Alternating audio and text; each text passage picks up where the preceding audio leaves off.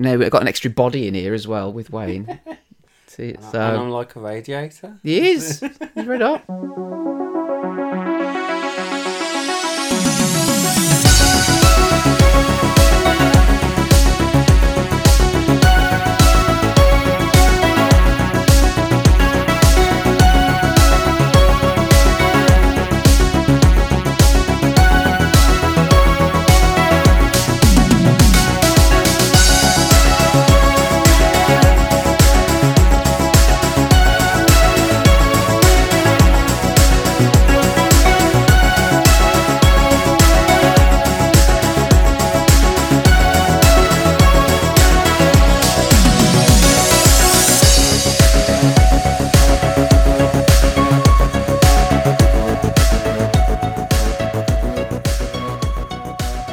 And welcome to the Trophy Achievers podcast. I'm Chris and I'm joined by the man who always makes my trophy pop.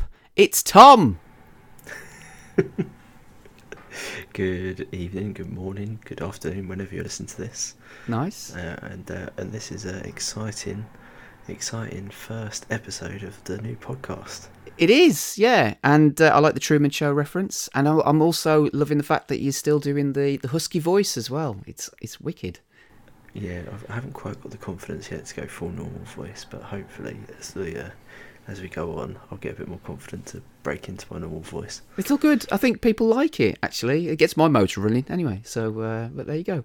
Um, and I'm also joined by the man who admitted he plays games on remote play when he's supposed to be concentrating in work meetings, and subsequently has been shitting himself since our last recording, hoping his bosses don't listen. It's Pete. I, I was merely testing out the functionality, and it works pretty well. So yeah, top marks. That's good. You, you were doing research, weren't you, Pete? Yeah, That's- exactly. Of course, I was. There you go. Brilliant. Uh, and finally, a man who needs no introduction whatsoever, so I just won't bother. It's Wayne. What? No fantasy critic winner 2020. Well, that was just the, you know, the test run, I think. That doesn't count. Warm up. Yeah. Hello. Just a warm up.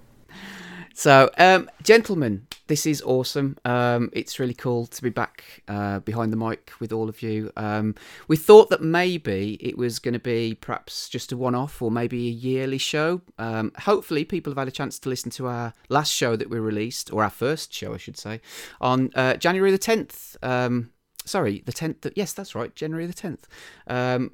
Which was essentially our first recording together, and we filled 2021's gaming into a four hour show.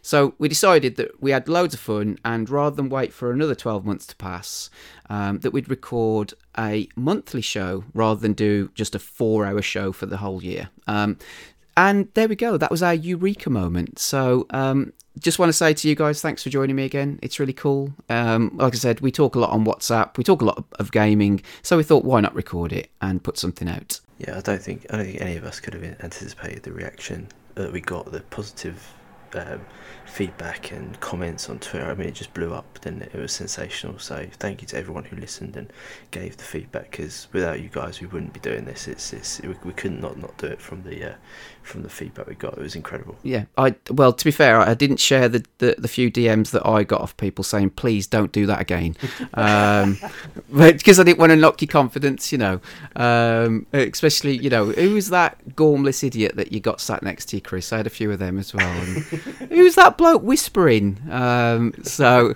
who was that one with the, somebody sneezing in the background? You know, because we're uh, we're purists and all that, you know.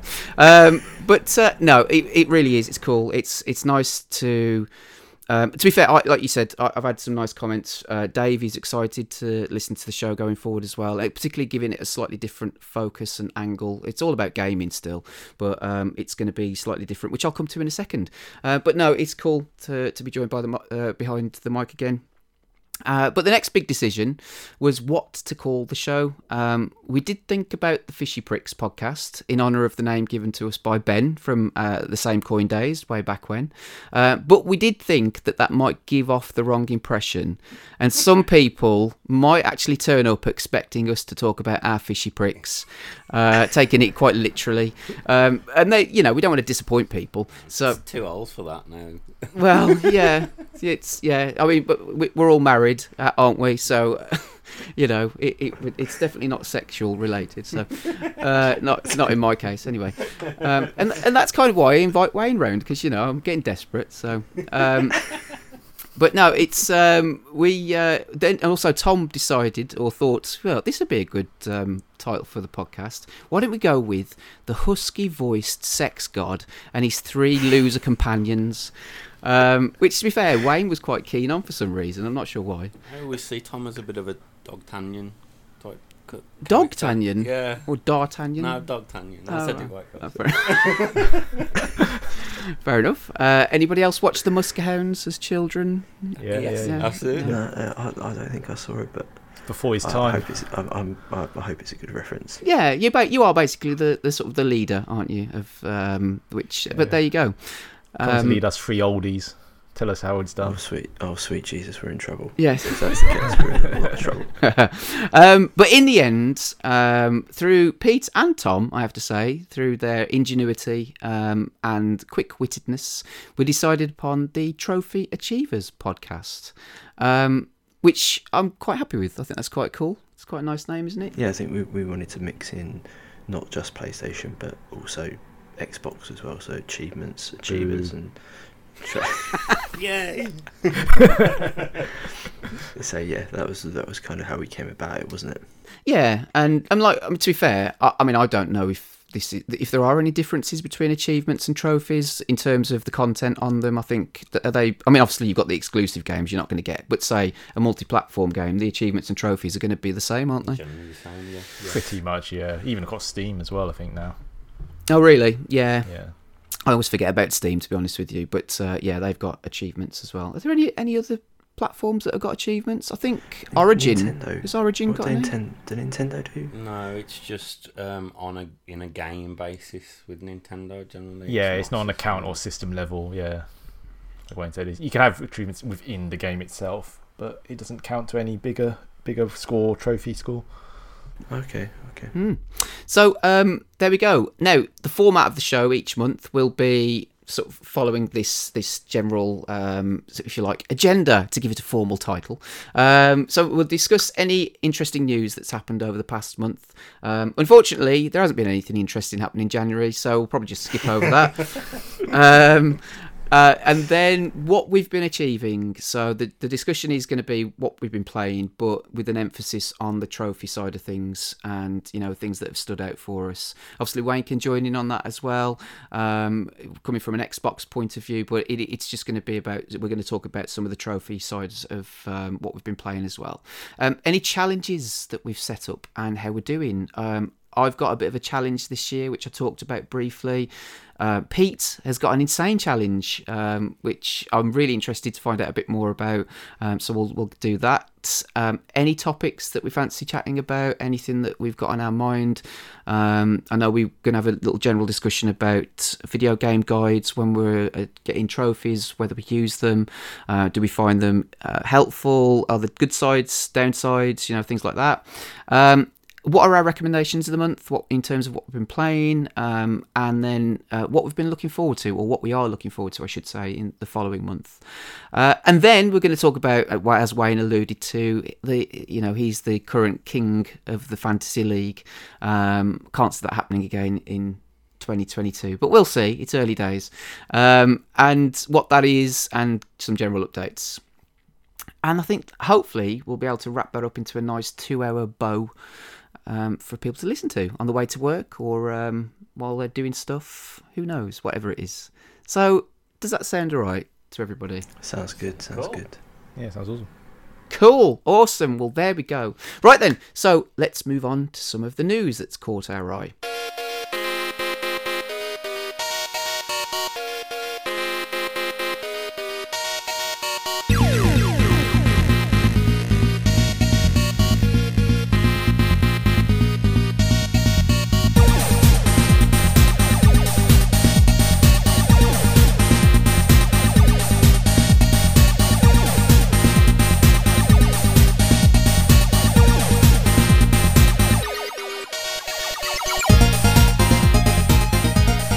So, as I mentioned, there's not much happened in January, has there? it's been a bit quiet. Um, you know, um, uh, well, that was until Microsoft decided that they just wanted to spunk a load of money, um, uh, to use a horrible phrase, but decided to just basically win the video gaming war, uh, if there is such a thing, and um, buy Activision Blizzard um, for how much was it in the end? I think it was at 68 mil. Six Oh, bill, Billion. billion. Billion. Not a million. We're talking about 68 Yeah. billion, I think it was. Got to get your Doctor Evil on here. Billions. Yeah, yeah. Um, I mean, it's fair to say this is pretty seismic news. Really, it's one of those where you sort of you're thinking, it's is it April Fools already? Um, uh, but no. Um, from my point of view, I, I just thought this was interesting looking at it because since Phil Spencer took over as the head of Mi- Microsoft Games, and um, in 2014 they bought Mojang, and at the time, because I remember we were recording the same coin, and we thought because they bought it for 2.5 billion.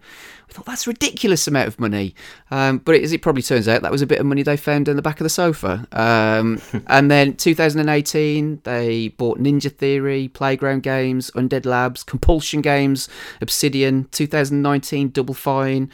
Um, and then I think again uh, another bombshell, really a huge bit of news was in 2020 when they decided to purchase um, Zenifa- Zenimax, which includes Bethesda, Arcane, id Stud- uh, Software, micro- uh, sorry, Machine Games, Tango GameWorks, uh, Zenimax Online Studios for 7.5 billion. And again, thought that's a staggering amount of money. It's ridiculous. Yeah, that was that was stupid money then, and then this is just. I mean, this is just mind-boggling amounts of money. It, it's yeah, yeah it, you know. Um, and so yeah, and then this month the the news came through that they've decided to buy uh, Activision, which includes Activision Publishing, Blizzard Entertainment, Beenox, Demonware, Digital Legends, High Moon Studios, Infinity Ward, King, Major League Gaming, Radical Entertainment, Raven Software, Sledgehammer Games, Toys for Bob, and Treyarch.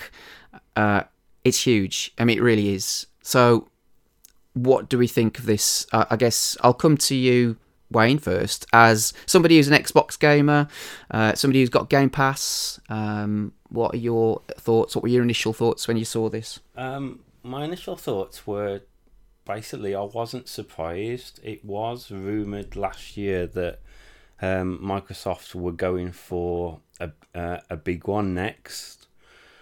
Um, it's the similar sort of money I, believe to what Disney bought Fox for as well. So it's it's not unprecedented in the entertainment space. Um, of course, I was excited with amount of games coming to Game Pass, and then get the elephant in the room is is what they're going to do with Call of Duty. Um, it's I think it's since come out um, through stories that they think the next three Call of Duties are are are kind of signed contractually with PlayStation and already in development anyway. Um, so we'd be looking at 2025 possibly, um, maybe COD going exclusive. But yeah, I think I think the first thing I put in the WhatsApp group to you guys was, so when you get an Xbox, and that was my first thought. Yeah, um, it, it, I mean, if, like you said, if you're an Xbox gamer, they, then you've got to be excited for this. Um, I, I talking about when they bought um, um, Bethesda. Bethesda, thank you. Yes, I had a brain fart then. Um, you know, there, there's talk about you know what games are potentially going to be exclusive from Bethesda. You know, the next Fallout, the next Elder Scrolls. You know, and it turns out the Starfield is going to be an exclusive. But Deathloop at the time, I think Sony got an, um, a deal with them, so that was like got on the PlayStation for a year, and then that's going to Xbox. But it, you know, looking into the future, that's pretty huge. Um, Pete, what are your thoughts on this? Well, it was certainly an interesting day at work. So a reminder to, to any listeners who are new that I actually work for PlayStation. So anything I say is biased as hell, and you shouldn't trust anything I say. um, Were people lighting their heads on fire? I can, you know, if you watch films from like, you know, that's set in the, the Depression era of America, you know, people jumping out of buildings and stuff. yeah, exactly. It was that. It was that. It was that scene from. Was it Pete? Was it sorry to was, was it as big a shot? Like the, one of the things I think it was a shock to everybody. Like normally there's a rumor or a or an inkling that something might be going on, but this just seemed to catch like journalists, report like everyone completely off guard. And was that the same for you from a work level? Like, you know, were there any murmurings of this happening? No. Or did this just come out of nowhere? I mean, to be fair, I don't I don't work on the on the, the team that deals with the publishers, but no, we had no idea. And and to be fair, we didn't with Bethesda. That came that came quite a surprise as well. Uh, but at work, I remember when the first few rumors were coming out, um, and I wouldn't normally like say to the guys at work like talk about rumors, but it was coming from like the Wall Street Journal and Bloomberg, and I was like. This, this seems like a fairly crazy thing to just suddenly come out with, like, oh, they're, going to buy Activision for seventy billion. Uh, and then like yeah, and then it was formally announced literally about half an hour later. It was re- it was really quick turnaround. It wasn't like like you said, it wasn't days of speculation or rumors. It was here's here's here's the here's the news stories, and then suddenly yeah, here's the official statement from Phil on the Xbox. And it was like uh, in, in American time, it was like four or five in the morning. yeah, yeah, well, absolutely, yeah, absolutely. So really loads, weird. so lots of Activision employees woke up to find out to find out this news. Yeah, on that day, um, and it's just what I mean. wh- I mean, let's let's let's not be around, but what a flex from Microsoft. Like we were, I remember when we were saying how like how crazy like the buying Bethesda was eight billion. Could you imagine if we had eight billion to spend? It'd be amazing. And here's here, here's them dropping nearly seventy billion. Um, I remember someone pointed out that as a percentage of like Microsoft worth, so to, for the equivalent for Sony, so not just PlayStation, Sony as a whole, we would have to buy someone for about 4.4 billion. If that gives you some sort of perspective of like how much money we would have available if we were prepared to spend that sort of percentage. And yeah, just it's still. I mean, we're still trying to work. I, I guess, like Wayne's hinted at, we're still trying to work out what what this means for the future. We, it's going to be an interesting one, isn't it? I, may again biased. I'm not hundred percent sure that they're going to go full exclusive, and and like Wayne said, I don't think they can certainly for the all any existing contracts that are uh, in already in place. I think they have to honor them, which is the same for Bethesda. To be fair, this is why we still had like Deathloop coming out on the onto PlayStation first before it comes out to Xbox. Um, but then after that, who knows?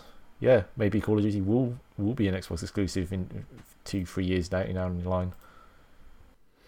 What about you, Tom? What, what are your thoughts? Oh, I've got so many thoughts, Chris. I've got so many thoughts.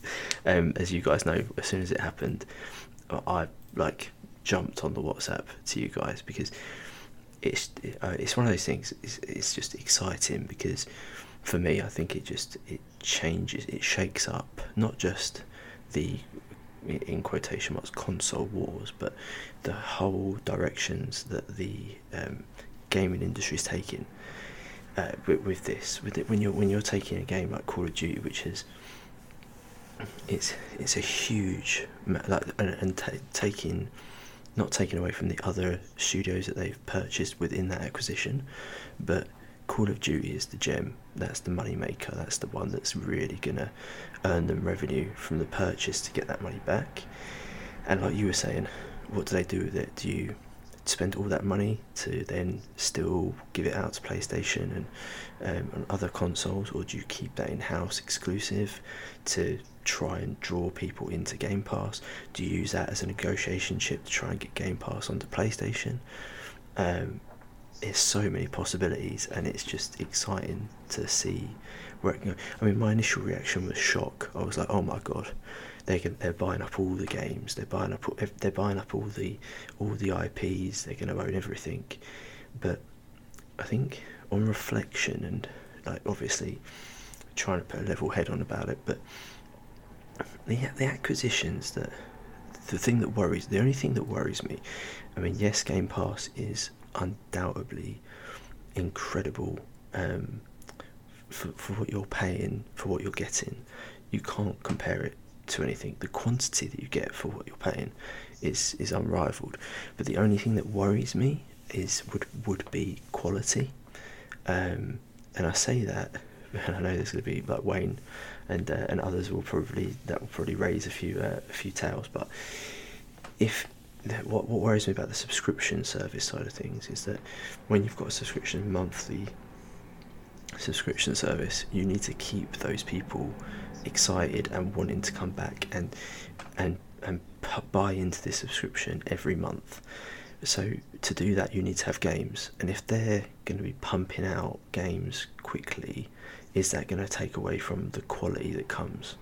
Um, and, and and we know that you know obviously being on Game Pass gives them financial stability now to make better games and more higher quality games. But I think that's where PlayStation's shined, is that their studios always have had this sort of like gloss on them.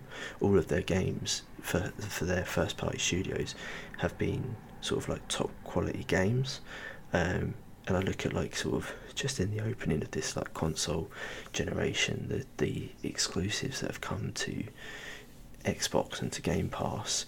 I mean, if you look at like the Medium, that was that was set out to be a big, really big exclusives for them at the start of the generation, and from when it was released, it was kind of more of an indie game, and then you look at Halo, um, and with Halo Infinite, and that when it was first announced was everyone was in uproar about how it looked and it didn't look good enough and they had to go back and delay it for a year and, and gloss it up.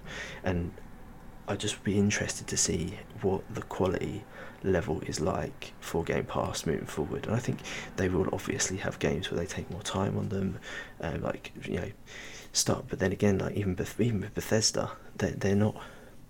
Their games are huge. I mean, the, the Bethesda games, like Skyrim and um, and obviously Call of Duty will make massive amounts of money.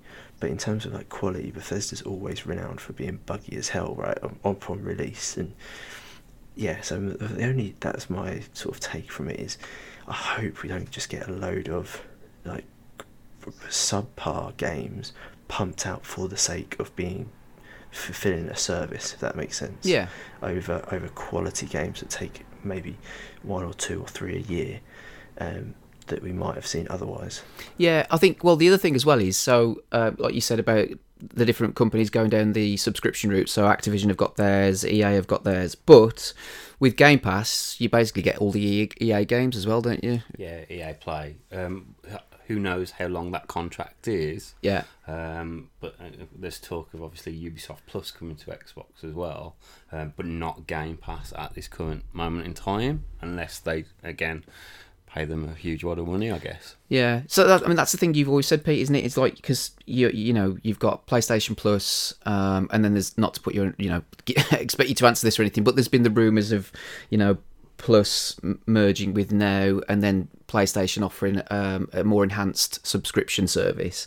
But you know, the other part of that um, press release was that they've now announced got, they've got 25 million um, Game Pass subscriptions. You know, which again, that's got to build bring in a huge amount of revenue, um, and you know, the one thing that I thought was interesting, we'll talk about whether this is a good, we think this is a good thing or a bad thing for the gaming as a whole, not just sort of like individual gamers as such, or, you know, people who have got an Xbox or a PlayStation. But do you think that this was influenced by a lot of the bad press that's recently come out around Activision and the the some of the scandals and things that about the working practices and treatment of employees. Um, Bobby Kotick has, uh, you know, don't know him, but even back to the game trailers days when I used to watch game trailers and you got Invisible Walls, there was a guy on there called Marcus Beer, who's a Welsh guy. Oh, yeah. uh, he's quite vitriolic, you know, would speak um, quite negatively about different aspects of the gaming industry, but in particular Bobby Kotick. I mean, that's going back God, you know, 15 odd years at least. Um, so, and Bobby Kotick, as uh, the head of um, Activision, has always had a bit of a bad reputation, shall we say, uh, amongst for, for, different reasons. Which, again, I don't know the guy, so you know, it's just what you read, isn't it? But there has been a lot of negative press, and I know that Sony and um, Microsoft both came out re- and said that you know they, they would have to um, consider their working practices with them. Do you think that influenced the sale, Pete? What do you reckon? I think it definitely did have a part. It again, let's let's say this is just my theorizing. I don't have any any concrete proof of this. Uh, but the, the the working theory is that, like you said, the because of the problems, they they will have got Activision for slightly cheaper than they would have been otherwise. Although they'd still paid over the market cap for what they're worth. So it's it's still a good deal for Activision. Um, and then the rumors are that Kotick was dealing with Microsoft directly, so not Xbox or Phil particularly. Was actually going above them and actually dealing with with Microsoft um, in in in person. And yeah, it's it seems to be this is going to be his his golden parachute out. He gets a, a bunch of money, gets to slink off um, without having to necessarily answer for what he's let slide in Activision. Um, and yeah, and then hopefully, like Phil and Xbox can can turn turn things around there and make it you know a nice a, a happier, more more um, rewarding place to work. Just a general question as well for everybody, but Call of Duty is one of their flagship titles. But this Call of Duty, the last most recent one, Call um, hasn't performed as well as previous Call of Duties. So I, I don't know because I don't really pay too much attention to the news in, in this respect in terms of unless you see headlines. But I, I remember like some Modern Warfare 2, you know, would make ridiculous amounts of money and things like, you know, you'd see it, wouldn't you? It's like made $400 million in like one day or something ridiculous. But is Call of Duty, and this is probably a stupid question, but is Call of Duty still a big deal? And uh, uh, that goes out to anybody. Oh, I, I don't know. Um, is it still a big deal? You know, it, it, like I said, going back in history, and I've played all of them. You, you would you get it was an event, but it, I don't know. They seem to fluctuate. Uh, what are, what are people's thoughts on Call of Duty? Um, I know I've just spoken to you, Pete, but you know, what do you, what are your thoughts? So I think it's definitely on a decline. I don't think it's enough to write it off. It's still one of the biggest franchises in the gaming industry currently. I think it's an interesting point to what Tom's saying earlier as well, with the the the idea that they would they be pressured to be creating more and more games and churn them out quickly in order to to keep up Game Pass content. When actually the rumor that's come out is now that actually they might be given um, a leeway. They that they wouldn't have to churn out one Call of Duty out every year, which is kind of the pressure. And Chris, maybe like you said, is uh, contributing to like a decline in quality, or, or at least a perceived decline in quality. Let's put it that way. I, I think that was a lot of stories that was posted that that it might become like a two year or three year cycle to to take the pressure off. But the only thing I thought about was generally that's what Still Cycle Forza does. It's every couple of years between two studios. So I, I don't think Microsoft would be against keeping it kind of similar to what it is, to be honest. Um, do you think? Do you think there's the option now as well to make it two separate games? Now that it's on on a subscription service, they could literally have a multiplayer Call of Duty which is like adding new maps regularly every couple of months or whatever, and then have obviously they'll keep Warzone for the, for the battle royale, but then have like a campaign, a story-driven base thing every like Wayne was saying every couple of years, like a, a sort of like two, because it's always been it's always been a bit of a trifle, hasn't it? Like Call of Duty, you get the you get the campaign, you get the zombies, you get the multiplayer, and now you get the battle royale. If they got now that they're on a subscription service, they could say right, you've got Call of Duty Online, and that is new maps every three or four months or whatever to keep online fans happy. And then every couple of years, we're going to walk away and we're going to do a really solid, really good new campaign that's going to come to the subscription service every couple of years, sort of that sort of style. Mm. Do you think they'll do what they've done with Halo Infinite, which is make the multiplayer free to play, and then have if you want the whole package, then you've got to buy the game. I know obviously that won't uh, you know ha- happened with Game Pass, but you know with other uh, like say PlayStation, um, I don't know what what what are your thoughts on that potentially happening. Pete, I'll come to you again. I, I think that's a really good shout. It does raise the question of what happens with Warzone then. Uh, I think again, a lot of speculation is about will Warzone be the multi-platform Call of Duty going forward, and then like like you said, the yearly or even two yearly uh, main game will be a, an Xbox exclusive. Uh, and I mean, by all accounts, like Halo Infinite is kind of a test bed, but for from all accounts, it's doing pretty well on the service. Um, and certainly can't down well. I mean, especially like you said, Tom, after sort of initial reactions, I think everyone's been really happy with it. Um, and let's not write off like how well Forza's gone down.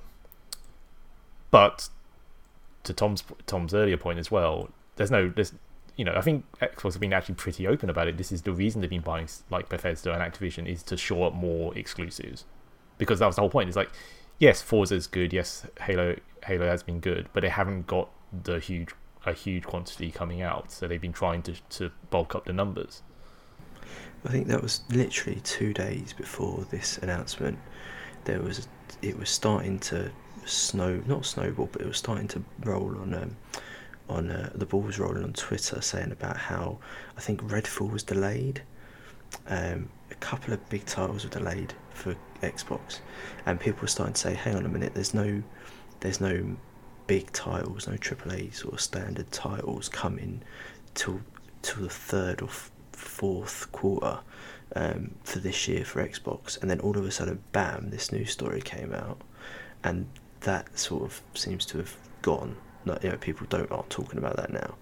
Um, but yeah, it's just interesting. I don't know. Wayne, obviously being an Xbox, being the Xbox expert on this stuff, did you see that, Wayne? Like, is yeah, that so people- it was it was Redfall. The it was rumored that it was delayed from its summer release, and then Stalker got delayed, which was Stalker That Two, was which was Stalker, I supposed to be in April and got delayed till December.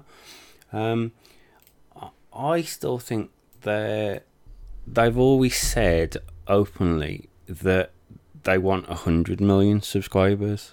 Um, I know they've just hit the 25, which seems still, I think everybody was hoping for 30 in the rumours and that they hadn't announced anything for quite a while. Um, but how do you make a big splash? Well, you buy another, what, over 10 studios, I guess. And and that's what I saw it as in in my head. Um, previous, like last year, they basically had said they wanted one big game per quarter for Game Pass. But I think at some point now, I think they're they're almost at forty different studios. It it will it will have to go one a month um, to get up to that sort of level of hundred million subscribers. I think that is literally what they're hoping to do over. Uh, that that is their target over a set course of time. Um, yeah, I have fears like you, Tom, that you know the quality dips a little bit to order to get to there. Um, but some of the indie stuff as well has uh, has been absolutely fantastic um, lately, and I always remember going to an EGX panel, and it was a bunch of indie develop- indie developers, um, and it was talking about how they think like a service like Game Pass was sustainable, and they were talking about basically Microsoft was still paying them a chunk of money for security um, of releasing that game out and it not being a dud. So they'd already kind of covered the the game making costs before it had um, released, which is you know which is a good part. But their worry was how long are Microsoft going to be able to do that before they bring in the big guns, I guess. Yeah, it's interesting. I'm looking at it from a PlayStation point of view, um, and again, just, we'll talk about whether we think it's a good thing or a bad thing. But this year, I mean, if you look at the releases for exclusives, shall we say, and I know that PlayStation are moving more onto PC now as well. Um, so, but I suppose just looking at PlayStation, you've uh, recently just had, uh, in fact, released a couple of days ago, uh, the Uncharted Legacy of Thieves collection, which I know is a remastering of Uncharted um, 4 and. Um, oh, what was the other one? Lost Legacy. Lost Legacy. Lost Legacy, which I love. It's probably one of my favourite Uncharted games. Um, is uh, so that's just been released. you can't remember the name. I know. One think the it's- birds in. I think it's what it is. It's just because you just said that Wayne's our Xbox expert, and I was like, God, you've just given him like this title. He's never going to be able to walk out of my house now with having such a big head. Um, and then uh, in February, you've got Horizon Forbidden West, which is highly anticipated and based upon the quality of the uh, uh, Horizon Zero Dawn. That game is going to look and be incredible, I would imagine. Pure, pure seven out of ten game. Right? yeah. Um, and then you've got Gran Turismo 7 in March, and then at some point later on this year, you've got God of War Ragnarok, which will release. Uh, Don't again, forget Sifu. Uh, uh, yeah, Sifu as well, which is coming out, which is uh, Sifu. uh, an ex- exclusive as well at this stage. So you know, I think uh, th- this is, uh, you know, well, this is the question, isn't it? Do we think this is a good thing or a bad thing for gaming? And um, I, I'm friends with, um, as we all know, Adam, Ditz, and Ben, and we've got our own WhatsApp group. And I think they were all unanimous that uh, well, apart from Ben, because he's kind of stepped away from gaming a little bit, that you know, Ditz and Adam would think this is a bad thing, you know, um, and and having healthy competition drives quality, and that's the thing, isn't it? But then when it's not a necessarily level playing field anymore, and you've got one company that can afford to just buy everybody, then it's not good for the ga- gaming in- industry as a whole, shall we say? Um, I, I, it's one of those, you know. Initially, I was thinking, "Wow, that," like you said, Tom, that's pretty mind blowing. You kind of have to, you know, take a seat and just think, God. And but it also makes you think, well, who can they buy next? You know, because if they can afford to pay that much money on a studio, then what? It was almost like, well, what can happen now? From my point of view, who can they buy now?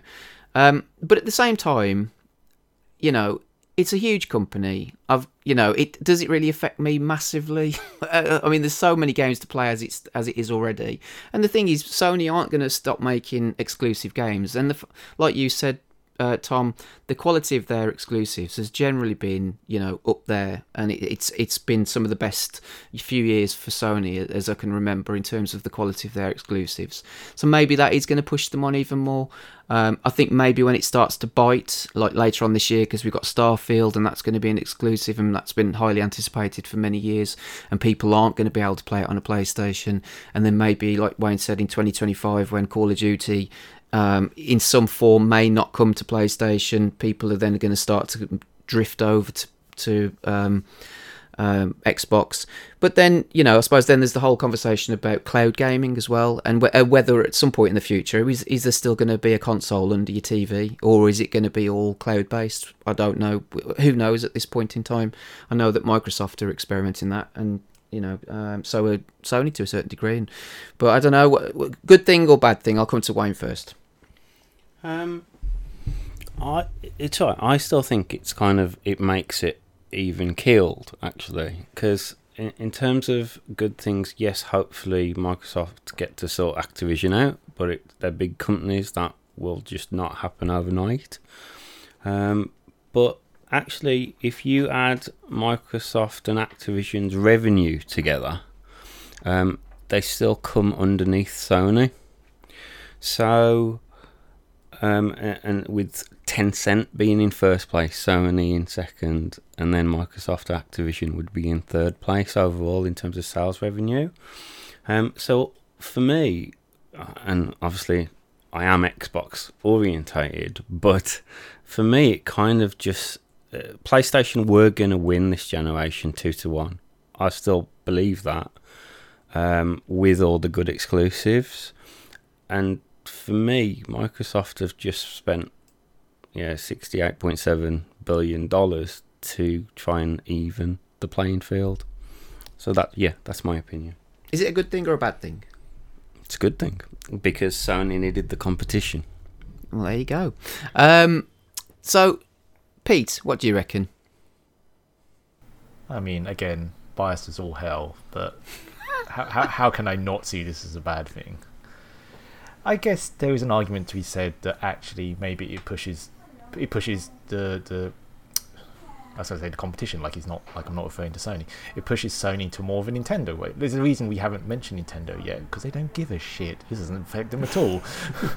they they've been doing their own thing happily and making absolutely bucket loads of money as well. So it's not like they're struggling or anything. So maybe that's like you say, maybe it just depends that, that Sony focus more on the exclusives and we just yeah, we have more of a Nintendo relationship um, to the industry. It's it's it's concern. It's it's just I don't think we would ever, you know, especially how you know, well, only tw- however many days, like twenty odd days into the year, and this has already happened. I don't think any of us would have written down that we thought that Microsoft would have bought one of the biggest of the big three publishing houses, as in EA, Activision, and um, Ubisoft, or even and even Take Two. Actually, I should include Take Two. Um, yes, yes, we obviously expected them to buy more of the smaller studios. I think we, I think we had, we were more thinking maybe someone, one of the Japanese um, developers, maybe something like a like a Capcom. or something something like that sort of level. This yeah, this is this was a shock. This definitely was a shock, and they certainly could afford to buy more, would they? I don't know. I mean, and, and it's also let, let's let's let's say this deal hasn't technically gone through yet. It's got to go through the the uh, whatever the, the regulation board is that, that monitors like monopolies and stuff. I think it will. I think to Wayne's point, um, Activision still, yes, I they will make exclusives for Game Pass. Of course they will. They didn't spend this much money for them to like not to not.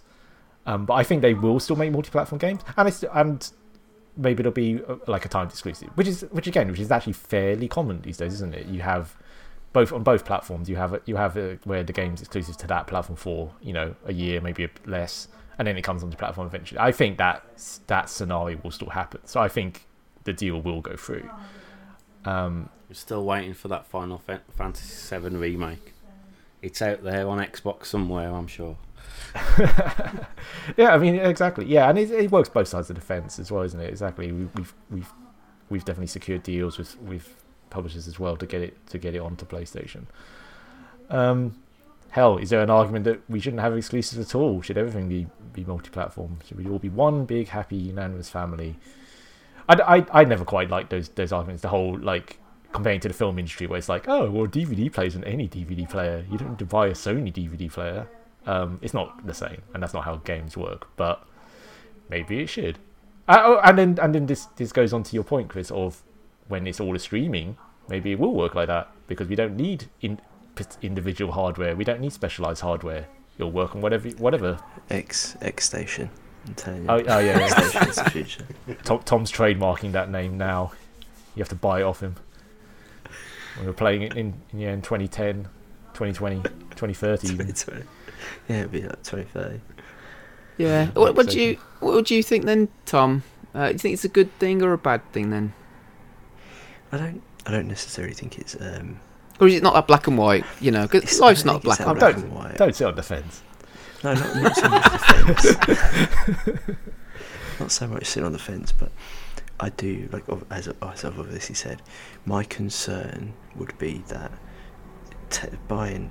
It, it depends what way you want to look at it, right? Microsoft are buying all these studios, but if they're buying them for their IPs that they've already got, then they're buying studios that have been around for ages. There's nothing sort of new as such coming from what they're doing, or if you're not, you've got Sony who are creating new IPs with new studios. I think it will it will all just pan out. I don't think anyone's going to lose.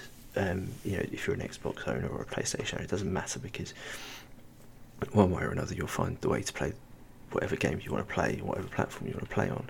I would just worry about the the the, the method of subscription more than anything. It's the subscription service method of how the quality that's going to go in, and we haven't even spoken about all these acquisitions.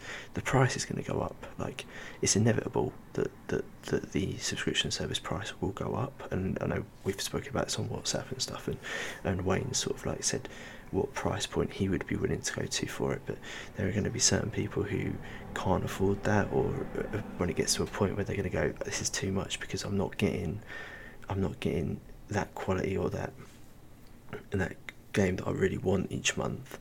Um, and the other thing I just wanted to mention as well was how it's going to affect the uh, numbers and how things are perceived. So, like they were saying that Halo has been the most successful Halo ever um, in, in in its launch, but how how is that clarified when if you've got 25 million subscribers to your to your subscription service and they all click on the game and open it and play it for five minutes and go, nah, it's not really for me. It's not it's not very good or whatever. Turn it off. But because they've played it, that counts as them playing the game, and then it's seen as a success. You know how they. I'd like a bit of clarification about how they're. They uh, Um, they just announced 20 million players, but that probably includes the multiplayer, which is free to play. So Exactly, exactly, So, yeah. exactly. I'd like a little bit more context around sort of like how they're monitoring that, if you like. You know, what are the aver- what are the actual play times that people are? Are we going to get to a situation where people dip into games? And I, and I know that people don't. Majority of people don't finish games or complete games as it is, but it's it's that sort of with the Game Pass you can dip in, you can try it, and if you like it, great. If you don't, then you, then move on to the next one. That's fantastic.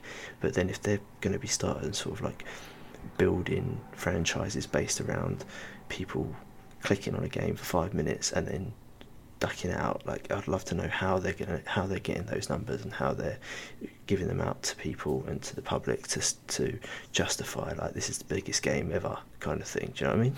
Yeah, I, I was just looking. I was just trying to do it. I've never looked at it before, but I was just trying to look at uh, the the Steam numbers for um, Halo Infinite as well, and and I, I can't make head and tail of it quite at the moment. But it's uh, you know I think the numbers for for Halo Infinite are generally quite healthy on PC, and that's the other thing as well is uh, um I mean I haven't got an Xbox, but I've got a PC, so generally like with the Xbox exclusives for Game Pass, you know you get them on PC as well day one if you've subscribed to to that. So I think that's the other thing as well, isn't it? It's not just console; it's PC that they're they're sort of targeting to, which is uh, you know it's pretty smart, really. I think thinking about the the uh, PlayStation exclusives that come over to PC now, maybe that Sony or PlayStation are recognizing that that's a, a huge market uh, for them with potential to release their games on as well. You know, I'm not, again, I'm not putting under pressure to answer this, but what what's the general feeling behind the PC gaming uh, for PlayStation exclusive? As, have they been well received? I think generally the ports have been fairly well received. I think there was some uh, criticism about Horizon Zero Dawn being a bit buggy, but Days Gone I think was well received. God of War's been really well received from what I've read. Um, so they're not just chucking them out there, you know, just as a bog standard. I think they are, um, you know, putting them out there as a premium product. But yeah, just I don't know if you got any information on that, Pete, or what your thoughts are about the PlayStation games on PC. I don't, unfortunately, on the on the how the PC um, ports are performing. But yeah, I mean, certainly to your point, I, I agree 100% on that's one thing we haven't touched on the acquisition of Activision Blizzard. It's just how, um, the other parts other than Xbox. So, like you said, I, I think they've been fairly clear that it, the Game Pass is obviously it, it and even the streaming as well. It leads to this whole idea of being able to play the games wherever you want, wherever you you are, whatever system you're on, whether it be Xbox, PC, or streaming. So you got Activision, which you know, so you know, we we're we're focusing on Call of Duty, but they have done obviously got a huge catalog of um, games available to them as well. You got Blizzard, um, probably most notably for World of Warcraft or the PC, and then you got King, which like let's not forget they they they made Candy Crush, and it's still like one of the biggest mobile games out there. Um, and that's and that's certainly going to be part of, isn't it? The mobile sector, isn't it? Like in certainly, definitely in certain regions like you know China and Asia, it's still the, the predominant um, gaming system. So yeah, it's it's definitely more of a focus. As as you said, we got to. I think the industry is going to move more and more away from the idea of a box under your TV, whether it is streaming to a phone, a tablet, your TV itself, another another system. I think is definitely moving away. Whether how, when we'll get there, I don't know. I don't know if if technology is um, there. Yeah, I mean, actually, Wayne, actually, this might be a good point. Like, because I've never tested the, the streaming on Xbox. I mean, what? How do you think? How do you find it? Yeah, so I, I do um, try and have a go on the commute occasionally. Um, I, once I get into the middle of Birmingham, I'm kind of on 5G, so it, it, it's perfectly, absolutely great and, and plays great.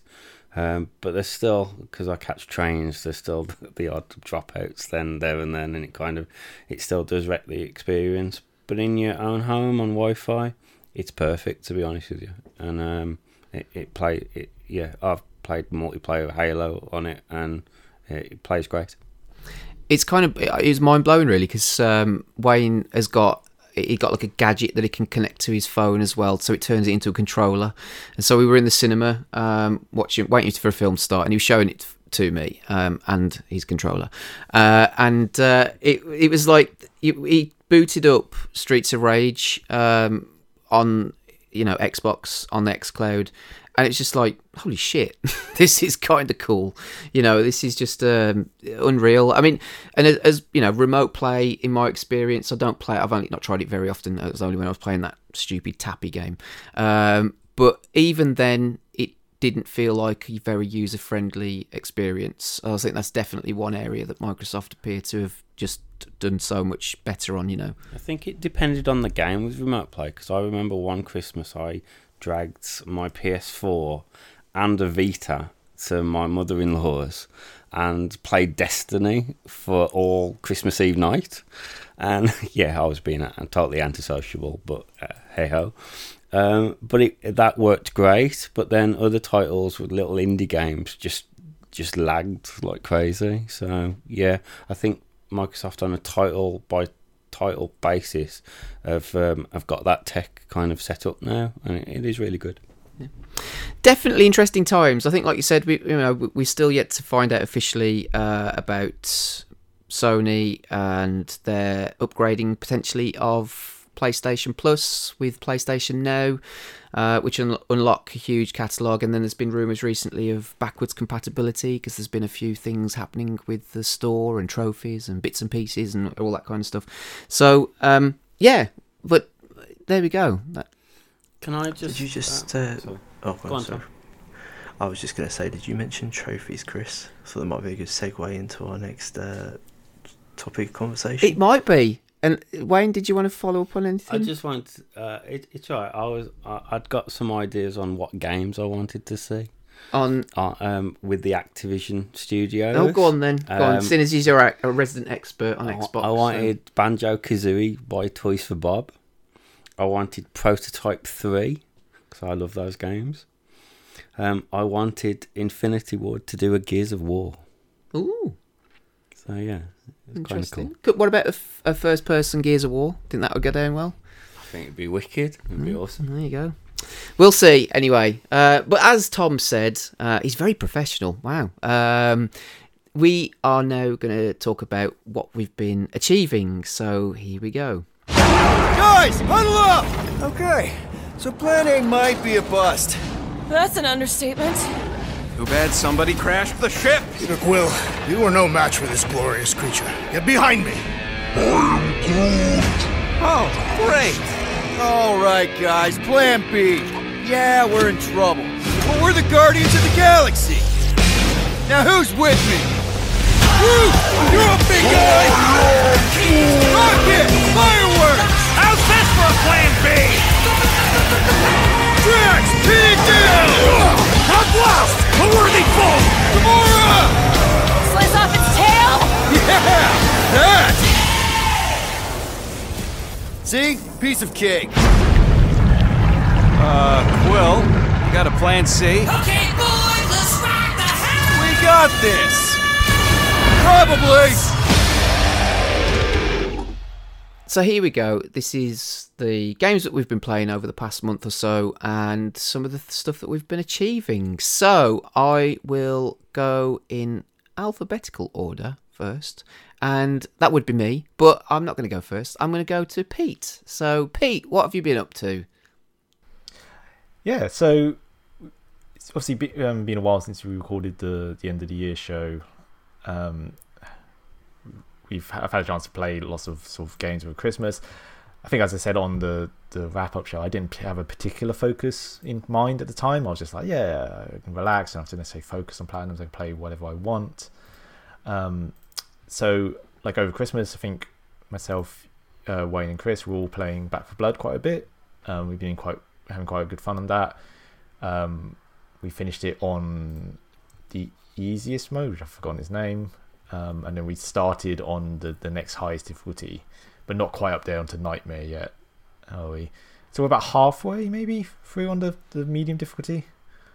Yeah, it, it's how many chapters are there? They're all acts, aren't they? I think there's um, five acts, or it's all split up into different le- yeah, and there's lots of different levels per act as well. Yeah, yeah exactly. Um, we've been having good fun with it, haven't we? I mean, I know, I think it got fairly negative reaction actually. I think, I, I, I, I don't know what you, you guys have been thinking. I've been, I've certainly been enjoying it. I don't know, it's that whole thing of you know you're playing with your mates, so it makes everything better.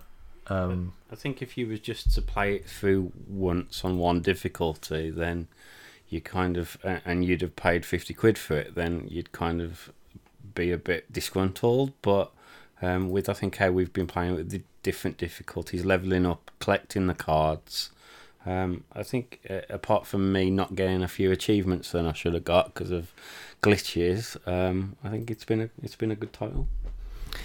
Yeah, I, I, I agree. I think it's been really good fun. I mean, it's essentially it's Left 4 Dead, isn't it? Except they've got a card system which gives you um, benefits whilst you're playing. You know, whether that's faster. I mean, there's tons of cards, but you know, faster reloads.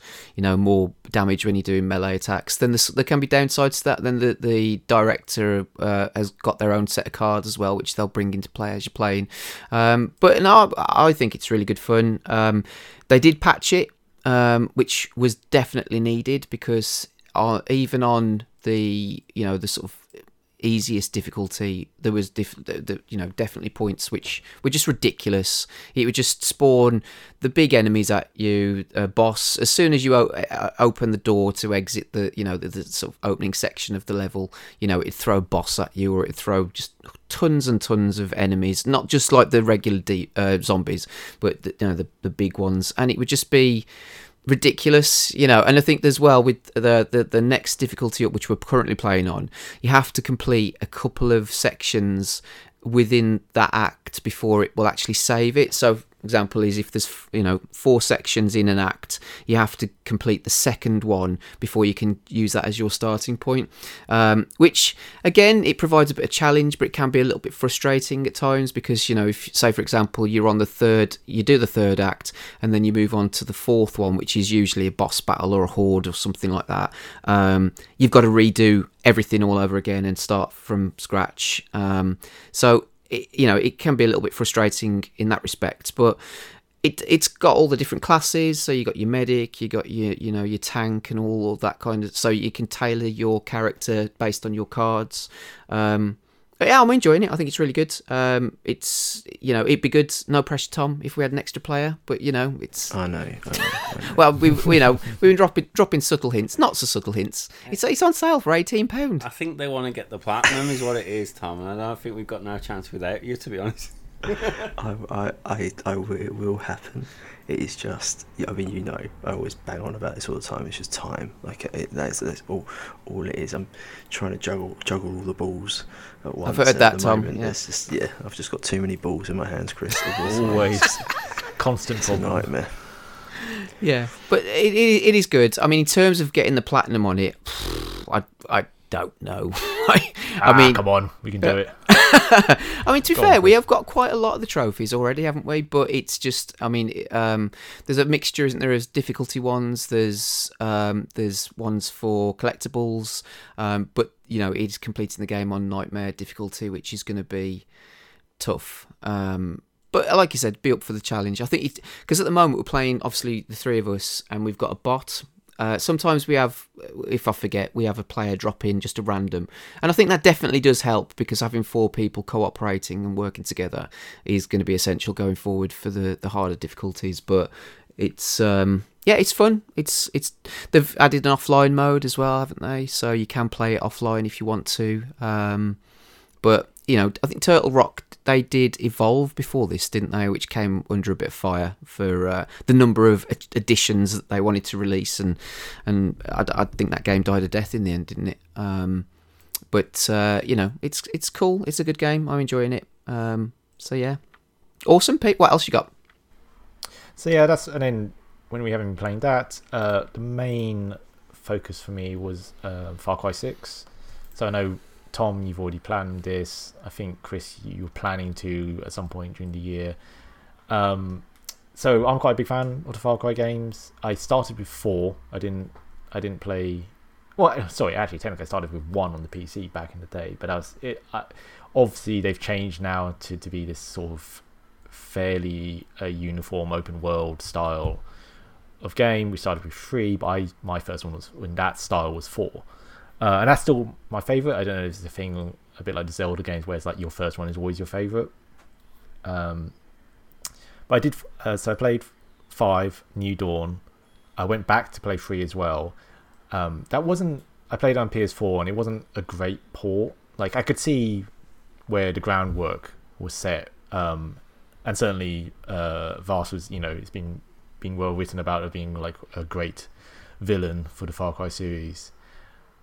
Um, but overall, like my it wasn't it wasn't great just the port and like the experience of like sort of un, sub 30 fps um i think I, I spoke about it a bit on the tr- trophy roundup as well. Uh so yes a six. Uh new new setting new new character you actually get to choose to be like a male or female um character this time. Not that it has any say bearing on the the story. Just just affects like sort of the, the visuals and what which voice actor you get um it's got Can you Oh, pick Nolan? North a bit like um, Saints Row? No, unfortunately, no. You can't. Ah. Yeah, you can't pick him as no, no. Um, it's got. I'm going to butcher his name. The the Breaking Bad actor. Gian, Juan Carlo. Oh, Giancarlo Esposito. That's it. Yes, Yeah. and he's and, and like he's fantastic. He's great. It's, it's it's almost a pity he's not in it more. I think it's it's just he definitely he brings such a great energy, um, to to the villain. Uh, and yeah, so that's that's been my main focus. Trophy wise, it all seems fairly par par for the course for a Far Cry game. Lots of collect lots of collectibles. I know I see Tom nodding his head because I know he's already spoken of in what the, the grind he had for finding unique weapons. Um, like getting the bases, getting the checkpoints. Um, a few a few um bits and bobs here in terms of touching on additional modes. There's there's like a a mode where you got to um you got to send people out to do do missions for you, and you kind of have to pick the decisions what they do, um, and then they come back with certain rewards depending on how well they performed. Uh, and then there's like a special, um, in fact, it's called special ops mode where it's like almost like completely separate standalone levels where you have to go in and try and um, sneak out um, a chemical weapon without it overheating. So basically, you got to like you, you got to run from point to point. You can't run in the sun too long or it overheats, and you got to run from um, water source to water source to cool it down, all while obviously being pursued and um, chased, and that's quite fun as well. Uh, so I think I'm about seventy five percent now through the story, uh, and I've done quite a few trophies now. Like I, I, I don't know how you approach it, Tom, but I, I'm I'm always the type of open world games that I do all the side stuff first, and then I do the main the main. So I've done all the collectibles now. I've done all the bases. I've done all the sort of aircraft, um, anti aircraft cannons. Um, so I'm in a pretty pretty good place to just sort of wrap up the story. Uh, and then I think there's like one sort of post post game trophy that you got to wrap up um, for doing insurgency leaders.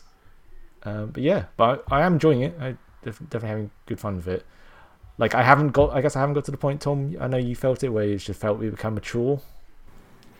Yeah, it was just the collectibles, really. Like I enjoyed the other, I enjoyed the other um, trophies, but it was the collectible stuff where it was just getting a little bit, where I was just going, you know, well, collecting. I was just going around from point A to point B, but it was so, it was the time that it took to get everywhere. Just out of interest, because I know you mentioned this in the last show we did, whereby you'd get in a car and do, set set it to like auto drive, but sometimes it'd just do its own thing. Um, but can, I mean, in the Far Cry games I've played, you can fast travel. So you know, uh, and before when I've played open world games and I'm really into it, I like say for example, The Witcher Three. I would never fast travel. I'd get on my horse because you never know what it might lead to. You know, you get on, you, know, you got to take a journey somewhere else, and you. But in the end, I must admit, with as as I've gotten older and as time has become more of a premium. Um, so, for example, Horizon Zero Dawn, I fast travelled once I'd explored the general area, but then if I had to go back to a specific area, I'd just fast travel because I can't, you know, I can't be, be asked or I don't have the time to do that anymore. So, um, can I take it you can fast travel? Yeah, but you have to have unlocked the. You have to unlock the area, and then once you've got that unlocked, you can fast travel from there. Like the um, oh, what they call Pete will know because he's playing at the moment. Sort of the outposts, the outposts that you unlock. So yeah, originally you have to get there, like you sort of do your adventuring, then you unlock it, and then you can either you can drop in from above like a skydive and fly to wherever, or you can land. You you can you can uh, transport straight in on the floor and go from there. But yeah, there are options to do. I ended up doing exactly that, Chris. I ended up fast traveling everywhere. But the, the map is so big that even when you fast travel somewhere, you've still got to travel to where you need to be. If that makes sense. Yeah. What what's, uh, what about graphically, um, Pete? 'Cause I know we didn't really talk about it much uh, in the last show, but where does it rank in terms of five? Um, what are your thoughts Uh, on so that? That's a, that's a really good point because this is the first, um, I'm playing the PS5 version. It's the first one, obviously, um, dedicated on, on the PS5. It it is nice. It's really it's it's really beautiful. I am actually quite surprised at some of the technical issues had. So I've not had any of the bugs I had in Far Cry 3 where like I was falling through the world or things weren't spawning in. Um, and it certainly isn't as much popping um, that you'd get on say 4. There is still a little bit. Um, one thing I've had a lot of, which I don't like, um, I don't know if like people are familiar with, like is screen tearing, where this is the thing where basically the screen updates half, like the top half, but doesn't quite update the bottom half, so you get like a, a jagged image Hmm. um, across the screen. I've had quite a lot of that. I was quite surprised by that. I thought, you know, uh, the benefits of having an SSD would eliminate problems like that. Um, but to your point, Chris, fast travel. I've I've been fast traveling a lot, and it's it's again, it's really useful having an SSD. You know, it, it's it's gone from you know being what I don't know, I don't know how long it would have been on PS4, like a twenty to thirty second load to being five five seconds, if that. Um, and then to your point as well, uh, regarding fast travel, is like like Tom said, you do have to unlock the points. Uh, and then the funny thing in four was that like once you got a helicopter, you could just use that to go anywhere. Whereas here they very specifically um, like each region has like anti-aircraft cannons, so you have to make a point of taking them out. So to that point, it could be. I could see that being frustrating to some people who are just like, I just want to like get on and fly around, but then it kind of restricts you to like, no, you have to do this, or you have to capture this base, or you have to destroy these these cannons to, in order to like do what you want.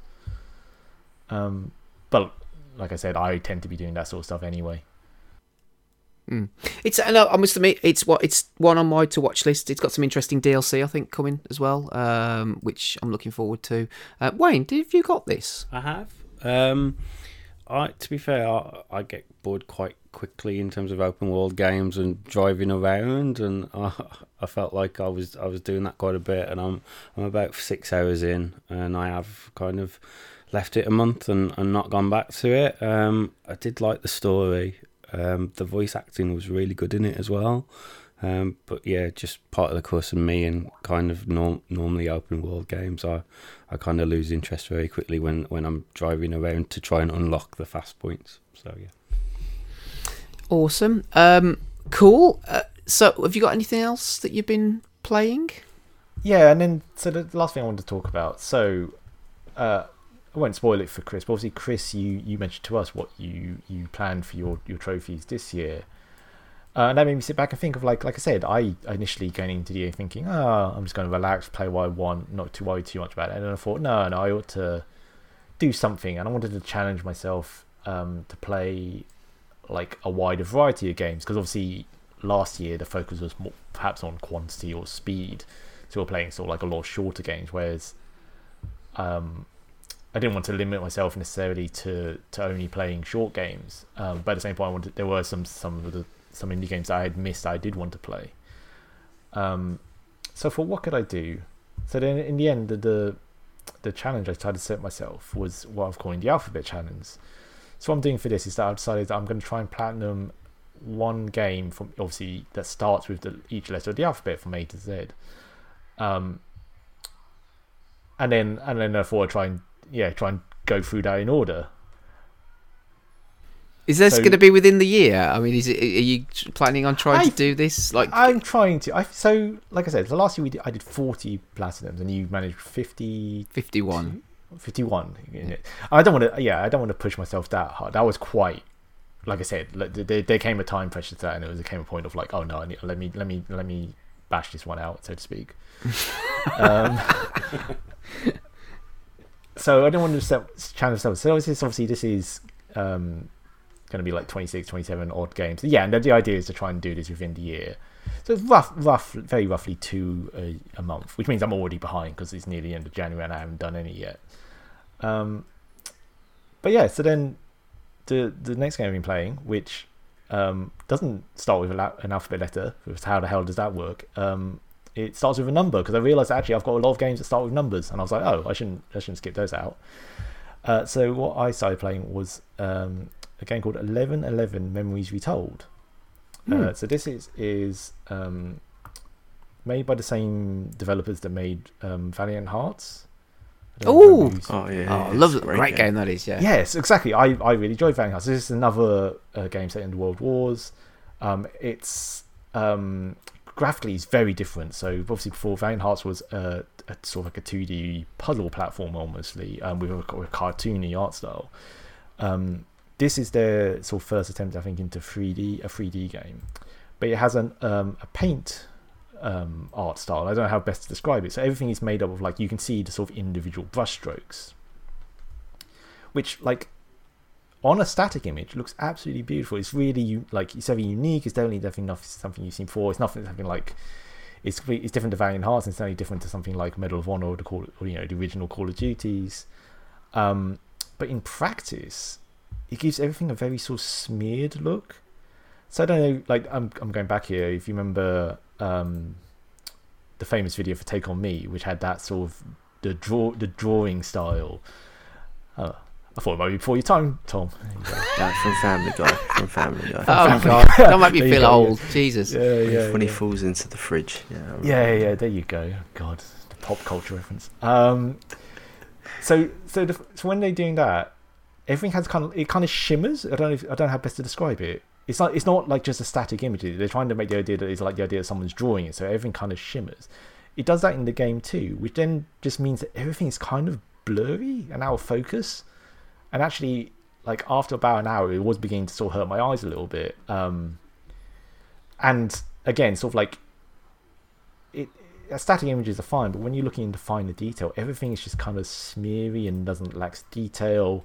Like all the sort of NPCs you'll talk to are just like a, a pink blob, essentially. Um, and yes, sorry, they have brushstrokes to indicate obviously the clothes and the, the color of their hair and stuff, but you can't. They have no features. They don't have eyes or you know noses or mouths or anything like that. Um, and then I haven't explained. This is like this is the first foray into 3D, so you're moving in a 3D space and again it's sort of it's not a puzzle it's not a platformer but it's like a more of a an adventure game where you you you'll go along to npcs and talk to them and you have to progress to like say a certain point in the level and you'll have an objective to what to do um and in trophy wise the main the main trophies are collectibles there's there's a bunch of collectibles in each level um sort of four to eight on each level and they're fairly they're fairly you've got a menu and they they mark fairly well like how many you've got the main trouble for me is that they're all there's like multiple sort of points of no return in a level, and it just it was driving me up the wall. Like three three levels in a row, I was double guessing. Like right, the game's giving me two options here. I feel like if I go this way, Yeah, I hate that. it's gonna progress. So I'm gonna go this way. And three Yeah. times in a row I got it wrong. So I'd end up three different levels. I ended up like with like seven out of eight collectibles. And I was like, oh for God's sake. And there's no like checkpoint. I'd have to I had to restart the whole level again. Um so I did so I did that and I was like, fine. At least I know what I'm doing. I just run around grabbing it. Um so then I got to the third level and I was I, like I had seven out of eight. I did it all whole level again. And I was like, and then at the level ended. I was like, but I checked everywhere. I, I, I checked everywhere. I know I checked everywhere. I, I couldn't see this collectible. What on earth was it? Um, so I actually did, like then you know got my phone and loo- looked up a guide. It turns out that the last collectible was time based. So what it means for that is like the level the level ends. There's a cutscene, and then you have about two seconds um, to take a photo. Like I, I can explain what the one of the characters plays a photographer, and the whole point is that he's been drafted off to war to take like war photos and like sort of uh, you know help the propaganda machine. Um, you have about two seconds to take a photo of like um, the soldiers celebrating, basically, but there's no sort of like hint or warning about it. Um, and it, it really wound me up, and I was just like, I'm not doing that level again. Um, so I've been I've actually binned it. Oh really? Um, Oh, wow. really? Yeah, yeah, yeah. So this is one of the freedoms I think of. Like, I think if we'd been in this, if I'd been doing this challenge last year, I would have kept going. I would have like, oh, fine. But I was actually, it actually wound me up. I wasn't enjoying it. I was just like, this is so. Anno- I'm already annoyed three levels in. Um, and there's other thi- there, there are other things about it as well. It's like it looks beautiful. I, I think it has an interesting story to tell, but everything's kind of clunky. Everything's kind of slow moving. Your character is kind of it's a bit awkward to move around and like it's a bit awkward to interact with things. Like once I climbed up a ladder and then I couldn't do anything. I was stuck on the ladder, so I had to restart the game. Um, like I said, there's there's constantly these points of no return that you can't kind of predict. You're like trying to work out what to do, and then you just like nope, cutscene, nope, and you can't go back. You, you're stuck. Um, and I was generally like, you know what, I am not enjoying this. I am going to go do another game. Uh, so I'm not I'm not going to tell you what game I've moved on to. I'm going to say that for next month. But then, Oh, you the- tease. oh yes, got, got, got to leave the audience wanting more, Tom. Excellent. I like. I like the way you said, Um, "Oh, you tease." I think I'm going to just, you know, cut that bit of audio and put it on my phone or something when I get a text. So then this this leads on to my my discussion topic, which was how how often and how much do we use guides before we go for a platinum?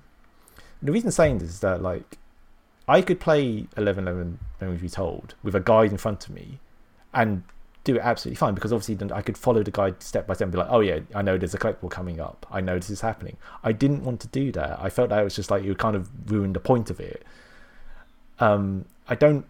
So for me personally, I definitely look at guides before I go into a game. I kind of like to know like what I'm getting myself in for. So like, you know, I don't want to. If I know that like a game's got multiple speed runs or something ridiculous, I'm like, yeah, I'm probably not going to do that. That's and so, like I like having that knowledge beforehand, but I don't like following a guide step by step whilst I'm playing the game. I kind of want to play the game organically, well, whilst obviously like while still aiming for certain trophies, certainly. But I don't want to like, yeah, I don't like having a guide in front of me to point like point blank telling me go here, do this, go here, do this. This is like the most efficient way. I don't like doing that. And then that was that was what I was going to ask you guys. Like, do you use guides?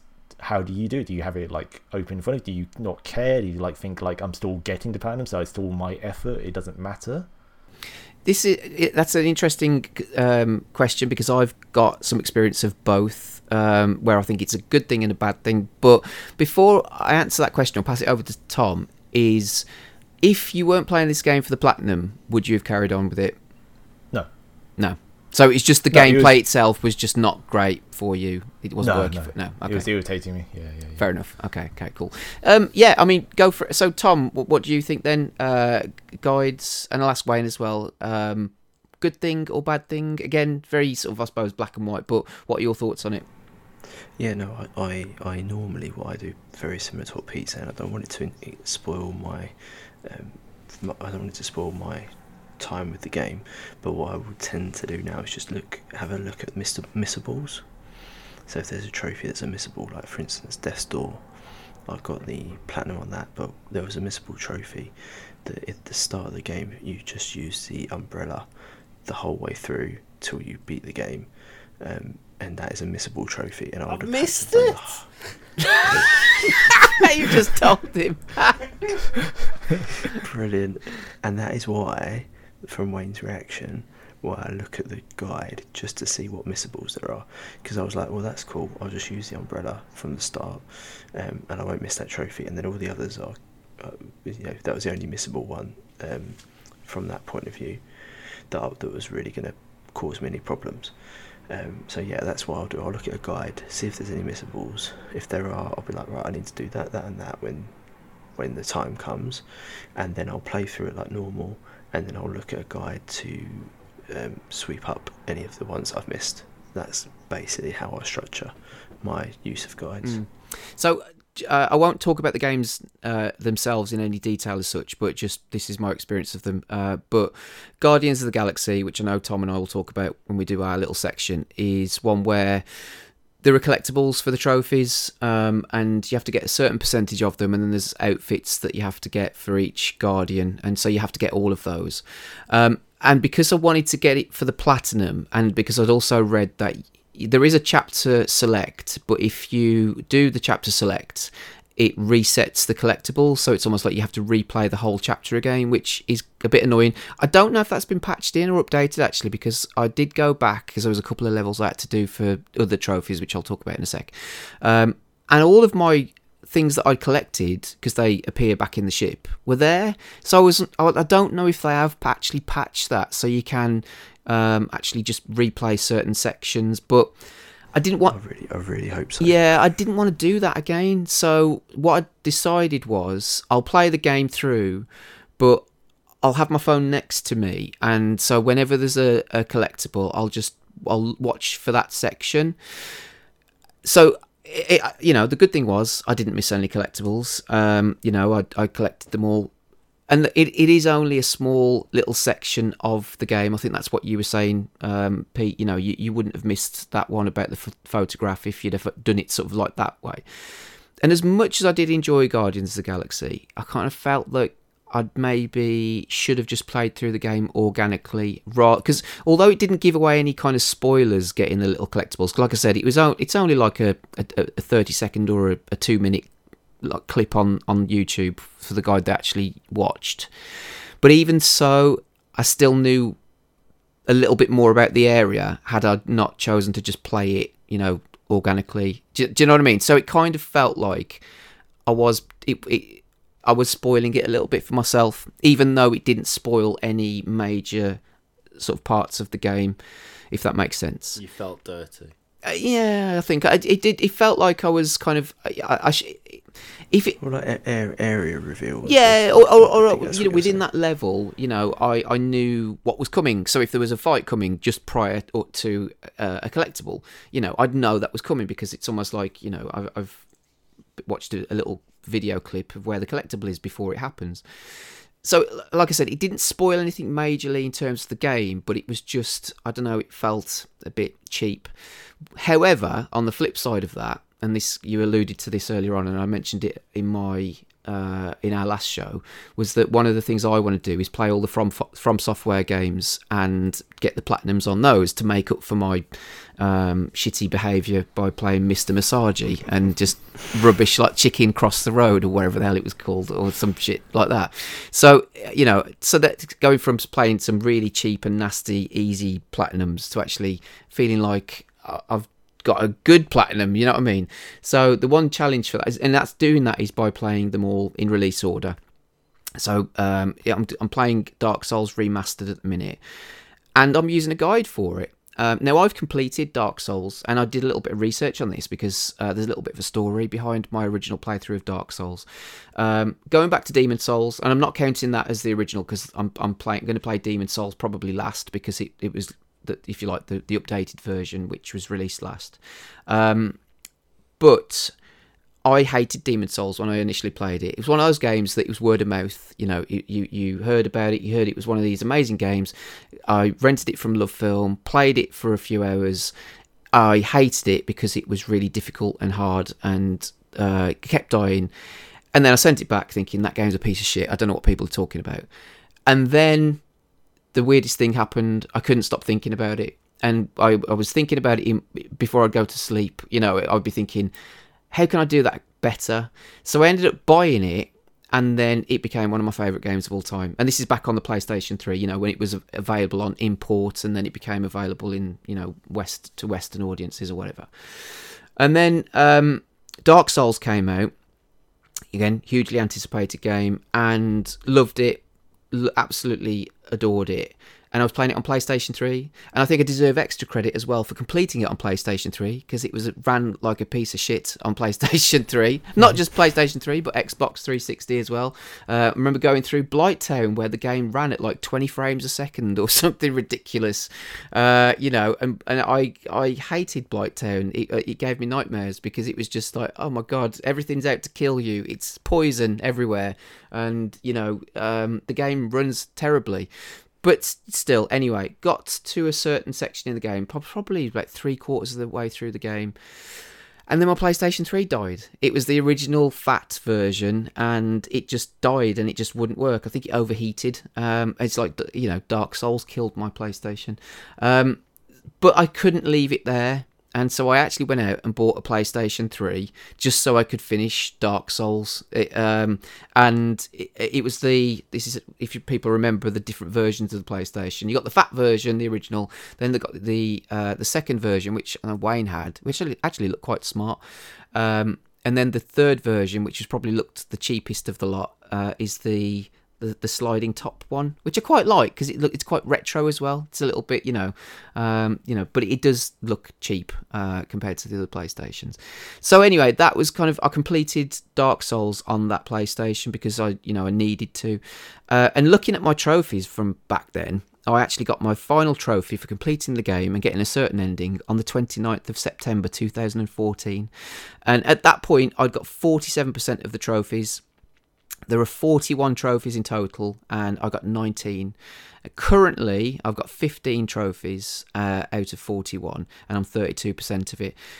So, I've played Dark Souls a certain way. The way I played Dark Souls compared to the way I'm playing it now is completely different. It's a, totally different. It, you know, I I remember going through. I, you've all have we all played Dark Souls? Just so I should say this. Yes, yeah. Yeah. Uh, uh, Pete, I know you've finished it. Have, have you finished it, Tom? Uh, yes. Yeah. Did, yeah. So we've all.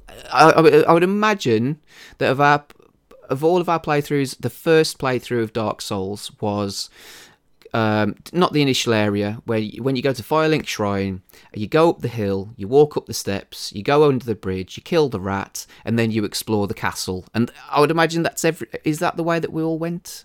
Uh, we may have deviated and walked off to the left and got massacred by skeletons because we were far too weak to fight them at that stage, or even run away from them and not fight them. Um, but I would imagine that that is the, the way that we played Dark Souls. And then you farm that area, you and then l- unlock the the the um, the, the bonfire, which is inside the little castle bit, and then you go off and you fight the different monsters and the pig armored thing or whatever it is, and all that kind of stuff. And then you unlock it that way. That's the way I did it. This, so I'm watching, and I have to give credit, and I will put it in the show notes on YouTube. Is uh, a guide. Uh, I've just lost it, so I'll come back to that in a second. But it's a guide I'm watching, and it is literally watching it watching what this guy does, describing what happens, and then doing it. Now, some people might think, well, that's cheating and it's really boring. But for me, because I've already finished Dark Souls, I don't feel like I'm missing out on anything. And actually, I'm experiencing the game in a different way because I'm playing it in a totally different way to the way I finished it. It's Square One Games on YouTube. Um, it's only got um, three thousand and um, subscribers, uh, which surprises me because the quality of his walkthroughs are really, really good. Um, you know, spot on. And he's got loads of walkthroughs for different games. He's currently got one for Nioh 2. Um, he's got all of the From Software games, um, and then he's got Final Fantasy. There's there's tons on there anyway. So in that respect, following a guide for the for that purpose I actually think he's really good and I'm enjoying it and I'm enjoying because I've still got to do it. I've still got to do certain things in it. Yes, I know what's coming and yes, he gives you hints and tips on fighting different bosses, but I've still died. But the other thing that he explains as well is setting up these safety saves. Uh, Pete, have you, you know, you've played these games as well. So uh, is this sort of like what what are your thoughts on this? I mean, do you think it's it's I'm cheating doing it? I don't know. What what are your thoughts? Yeah, it's it's interesting, isn't it? Because so so I haven't planned Dark Souls. I have I have played and I completed it. Um, I, so my first FromSoft game that I planned was Bloodborne. And so so to your point, Chris, I didn't follow a guide, but I did um, what they call save scumming. So like I uh, at the end, so rather than having to play the play through three times to get three different endings, I just uploaded a save to the cloud just before the final boss. Did it once, got one ending, then re then you know change uploaded the save again and then did another ending and then did the third ending. So it just made it a lot sort of easier and quicker. Um, so yeah I, I i think to your point you've completed it once you're fine. It's interesting that you chose i assume you've you've gone back to the you've, you're doing the remastered version on ps4 because you said you've, you've started sort of fresh haven't you? Yes. you weren't tempted to just continue to like go back to the ps3 if you could and like because you had some of the trophies already? No. Because of the- It, it, No. shite because of the way it played, and it, it, it's just oh, I, I bought um, the remastered version. I think it was about seven pounds on sale just before Christmas because I knew it was something I wanted to do. Um, and and yeah, this is like you know sixty frames a second. You know, uh, graphically it's still it's aged. You can tell it's aged, but still it's uh, it's the the whole thing. There's something magical about these games. I think if you get them and if they get hold of you, then definitely there's something about them that's special. Which, and again, it kind of you know, Elden Ring's coming out soon, um, and a lot of people are excited for that. I probably will do what I want to do before I get to that, so um, that will maybe be towards the end of the year. And to, to your, I think what you're doing is to be applauded, and I also think you're a bit insane doing your A to Z. But um, from my point of view, I mean, last year I, I just, I think I, you know, the competitiveness of it all just took over a little bit, and um, you know, I think I went a bit mad doing what I did. You know, like I said, and it did lead me down a dark path, playing some shit games. So, but from my point of view, this year, if I only platinum twelve games, that's one a month. I'll be happy with that, especially if they're sort of of this quality. Do you know what I mean? I, lo- I love how playing all of the From Software games is the light path in this scenario. It's my redemption, Tom. That's what it is. It's uh, I must I must do something to redeem myself from from last year, but. Um, yeah, so uh, to to answer your question in a very long-winded way, I've kind of done my little bit of what we've been playing to a certain degree, but it is I think there's a good aspect of them, and I also think that there can be, like I said, if you're mopping stuff up, then that's fine. But I, you know, I think it possibly took the edge off playing Guardians of the Galaxy, getting the, the, the collectibles as I was playing, as opposed to playing the game and then going back and getting the collectibles. If that makes sense. What are your thoughts, Wayne? Um, well, I only tend to use guides if I get stuck, basically. And to be honest, when I get stuck, it's normally which door do I take, or or where should I be going now to to, to find this in an open world game, for example. Um, so to be fair, not really guides, but but actually videos, the walkthroughs. Then, and I, I just load up, I find somebody on YouTube that that is that section, and just to get me back past that bit, and then I, I kind of give it up again. Um, I do watch out for the missables occasionally if I'm really enjoying, um, like for example in Spider Man, collecting the backpacks, um, just to see if the, in case there was any missable moments in that, like uh, through a certain um, building inside that uh, you couldn't get there again. Um, the one thing I, I, I, did do that was a, a bit um, a bit off on a tangent, but um, I hadn't played um, Resident Evil. Se- I, I, finished Resident Evil Seven last year, but I hadn't played it in about five years, and I, I got a third of the way through. Um, and I, I, I couldn't for the life of me remember what I'd done and what was the story. So I actually watched somebody play all the way. It, it was about six hours in. Um, and my God, like how much better they played it than I did. um, but but I actually found that oddly satisfying, and um, and yeah, and then just and just then dipped into that same um, YouTube video, um, like I say, when I needed help. But that was only a couple of times I might add. So yeah, I, I tend to just do it when I need help, which tends to be a, a few times in a game, really. Just to, uh, just to suppose to finish that off. Just imagine though, Pete, if we had had to figure out uh, Titanfall 2's run without a guide or without watching videos on YouTube. Um, that would have been pretty horrific. So I think there's definitely a place yeah, for that's them. true. Yeah, yeah, definitely. Like there was definitely an interesting line because um, even going back to Back 4 Blood, so there's collectibles on that. We ended up using a guide. Where, like I remember, Chris, you were watching the videos and you were basically like sort of describing to us where we would find it. Um, I think it's that it's that kind of that point with Dark Souls where it's like we we did the levels first on easy, and we did we you know we had a quick look for the collectible. We weren't like necessarily scouring every single part of the level obviously we didn't find it. Um, but I think it's that kind of thing of like we had a go, we didn't find it, fine. Now it's sort of okay to to look at a guide. Um, I actually wanted to go back to Wayne. So Wayne, obviously last year you you mentioned you um, got the full achievements for uh, Life is Strange, uh, True Colors. So did you how did you do that? Did you do it organically? Did you follow a guide? Did you complete it and then go, oh, what have I missed? I, I completed it and then went back over what I'd missed actually. Yeah, on the second playthrough. Um, just just for collectibles then.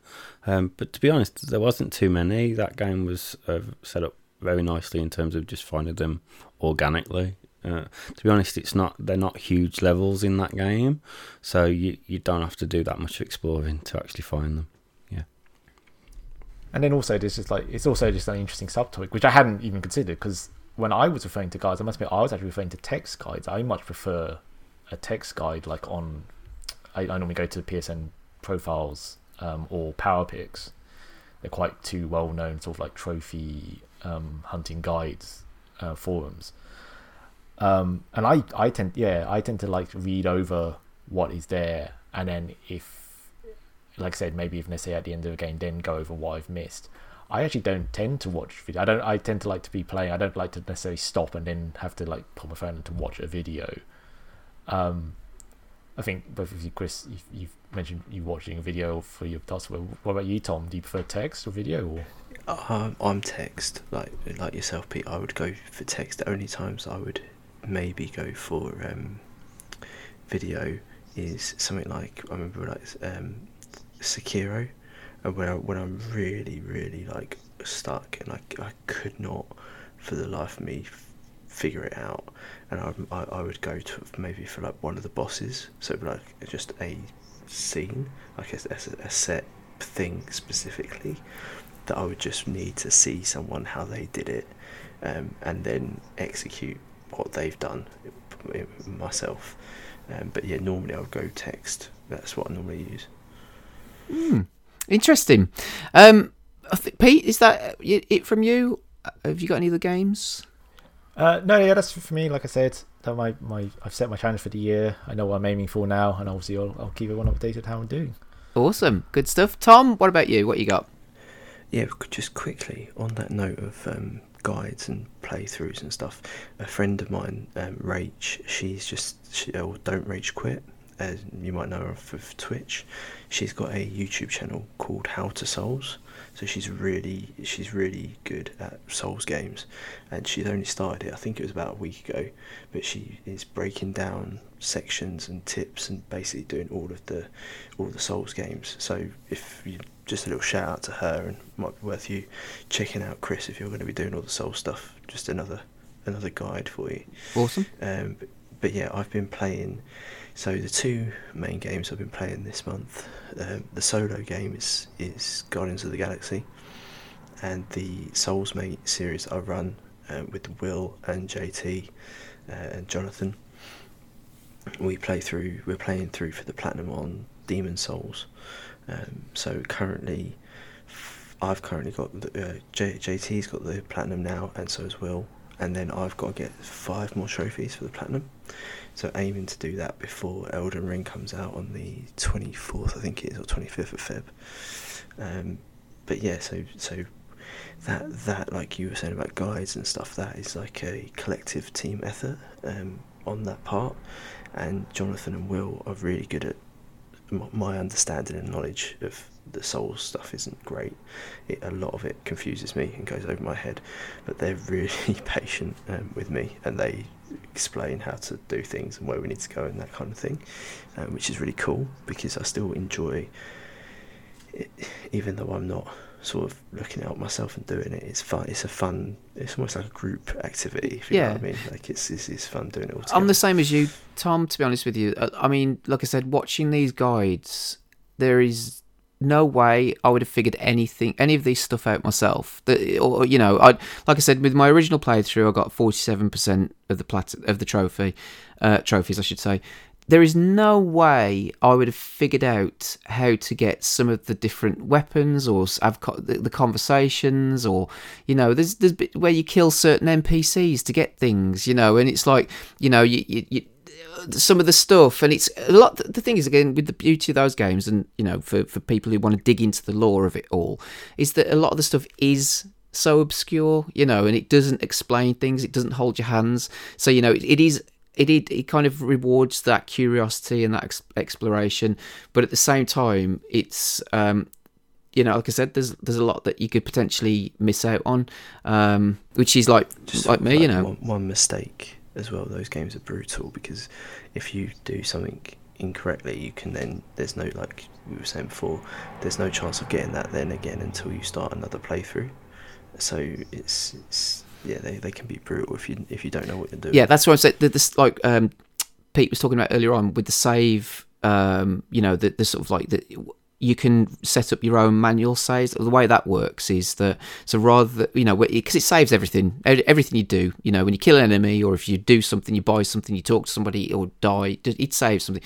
So it it always recommends building like leading up to a, a, uh, a boss fight or doing something that you quit. So well, you you quit out of the game, then you go to your dashboard, then you manually upload a save to the cloud, and then you carry on playing. And then if you carry on um, for a little bit longer, and then if you die in between that or something happens, you can then download that save and it will take you back to that point where you manually uploaded it. So it's kind of like I suppose it's just it's creating your own save system within the game. Do you know what I mean? So it's a bit it's a bit cheaty, but at the same time it's quite clever how it works, I think. But yeah. And then the other thing I've been playing is Guardians of the Galaxy.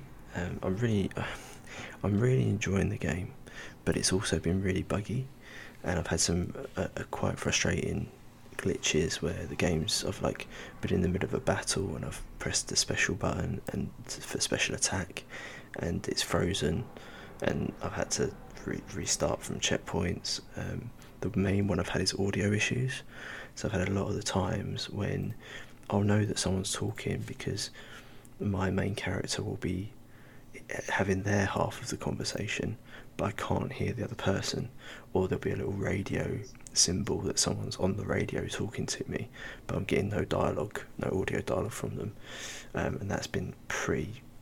That's been pretty much throughout, um, which has sort of taken the shine off of it a bit. But in, with regards to trophies in that game, um, right at the start, very first level, there's a trophy for you have to out. You basically get put into a mini game, and it's you and another character, an NPC in the game, and you're going through the level, and they challenge you to be able to shoot more things than than you can. So you find yourself going through the level, playing the level, but looking out for things and shooting them, and there's a little score tally at the top, and it just made me think I, I can't. When I was doing it, I was like, I can't remember the last trophy I got, which was obviously there are mini ga- mini games within games for trophies, but not fluid. So not like where where where you're actually in the process of playing the normal game, but there's a there's a trophy challenge that is taking place across an entire level.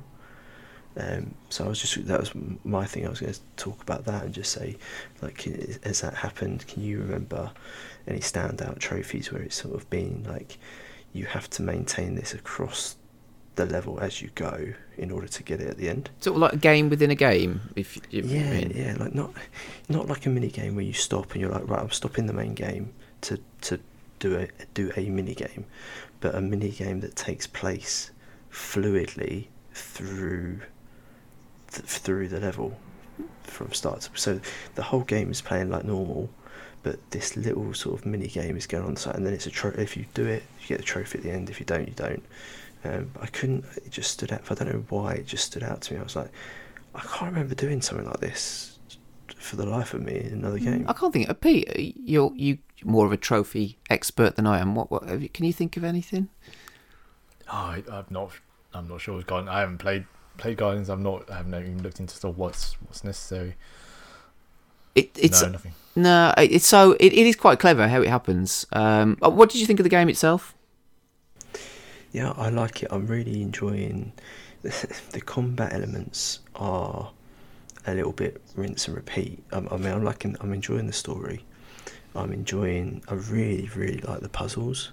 So there are sections where you, where the fighting stops and you're in an area, and each of your guardians um, has special abilities as such, and there are environmental puzzles that you've got to use your guardians to figure out the combinations of how to how to get to the next stage. Um, I'm really liking that, and it, it is it is it is fun to play, and I, I, and it opened. It got me thinking about other franchises. Like we, I was talking to the um, to the chat on stream, and uh, saying how cool it would be as like a, a you could picture it as like a Teenage Mutant Ninja Turtles game, where you played as the the group of turtles, and you can the the way of the action, the way the fighting is, is that you control one character in the Guardians of the Galaxy, but then you call out instructions to the other Guardians as they're fighting to attack people and do special moves, and one of them will hold one in place while you all attack it and that kind of thing. And um, we were just thinking, oh, this this whole, and then when that action sequence is over, there's there's the the dialogue, the story, and then there's these puzzle elements. And I was thinking, what other franchises would that be cool? And yeah, I was thinking it would be really cool of being showing my age, but I don't know if the Teenage Mutant Ninja Turtles are still cool these days. But to have a Turtles kind of game, you can imagine the same sort of dynamic. That would be really, really cool to see. Wayne's nodding his head furiously at Yeah, that well, point. you've got the new Turtles game coming out this year, Shredder's Revenge, isn't it? So I'm excited for that one. Um, how close is it to the Mass Effect combat? Have you played that? Is it similar? Because Um, that's what I've heard it compared to um, Guardians of the Galaxy. It, it, if I'm being totally honest, I, I it has been a, a long, long time since I played Mass Effect. Um, so for me to say 100% definite, I'd be lying to our audience. But it is definitely there's not really. I, I can see why people are having that similarity. There are there are moments of, you know, choices and dialogue, and um, I wouldn't say that the I wouldn't say that the action is as technical as Mass Effect. It's kind of like there's not much thinking involved. You you, shoot, you move, and then there's little timers for your char- for the other characters. And as soon as that's available, you're not spamming the attacks, but you're like, okay, I press this, I press this, they're gonna do that. I press that, I press that, they're gonna do that. And you kind of it's it's a lot more chaotic. It's not really like a cover-based shooter like Mass Effect um, can be in in that sense. Not as tactical.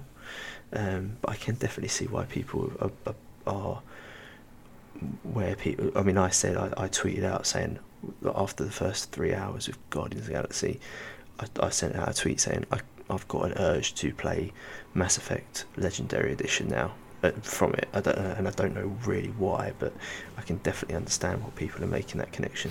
I think from my point of view, um, so it's the science fiction element. Obviously, it's the you go. It's your team base, and and so you've got your different characters that you talk to, and so that the comparison of that is, and then also in between each chapter, you end up going back to your main ship at diff- different points, and you you know the the guard the guardians themselves they're constantly talking. I mean, you can never shut them up. to be honest. they're they're always talking about something. But to be fair, he's generally quite funny. They're always bickering amongst themselves, or this. The writing, yeah, it's worth saying, Chris, isn't it? The writing is really good. Yeah. like it is. It's funny. So that's kind of uh, uh, for me a comparison to like the Mass Effect one and two, whereby you do a mission, then you go back to. Um, Oh God, I've forgotten the name of the ship. Bloody hell! Um, brain. Androm no, Andromeda was the one that No, that was the fourth one, wasn't it? Yeah. Um, Yeah. Oh man, play that. Anyway, you go back. To, Normandy. Yeah, Normandy, Thank you. You go back to the ship, and then you, uh, you know, you have little conversations with the characters and stuff.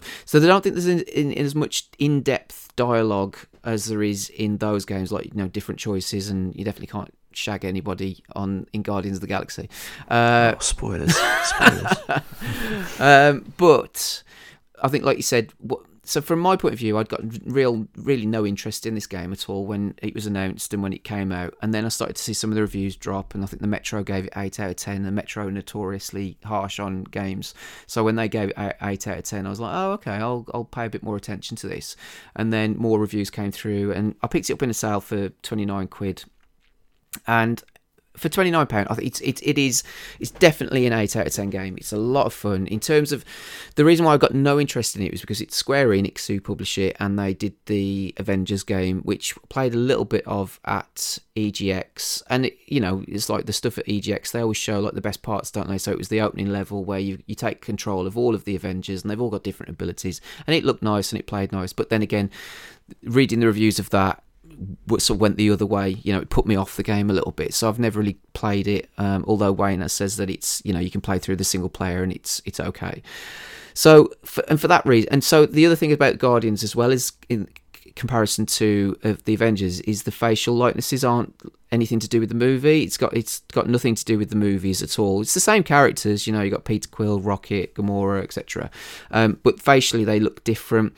However, the one thing that it does have from the movies is the attitude. You know, it's sort of like the writing is up there. You know, it's funny. It's got some heart. the music. The music. The oh, the soundtrack is awesome. And for, for somebody who loves eighties music and rock music, um, you know that you can when you're on your ship, you can go to your, your stereo and then you can put on any track that's within the game, which is very cool. But then there's also certain points within the game whereby it will play a certain music track, which just you know it elevates that that particular level. The what you were saying about the combat is pretty. It's it's exactly right on on the the um, the, the button really. In as much as that each character's got special um, moves which you can upgrade and you can buy. There's not loads of them. I think there's like four or five per character, um, and each character's got their own abilities. So like Groot can capture enemies with his roots and hold them down, while then you send off Gamora to slice them up, or you send off Drax to throw a boulder at them and knock them down. And you know he's got his own attacks, and Rocket's more of an explosives guy, you know, and he's got guns and stuff.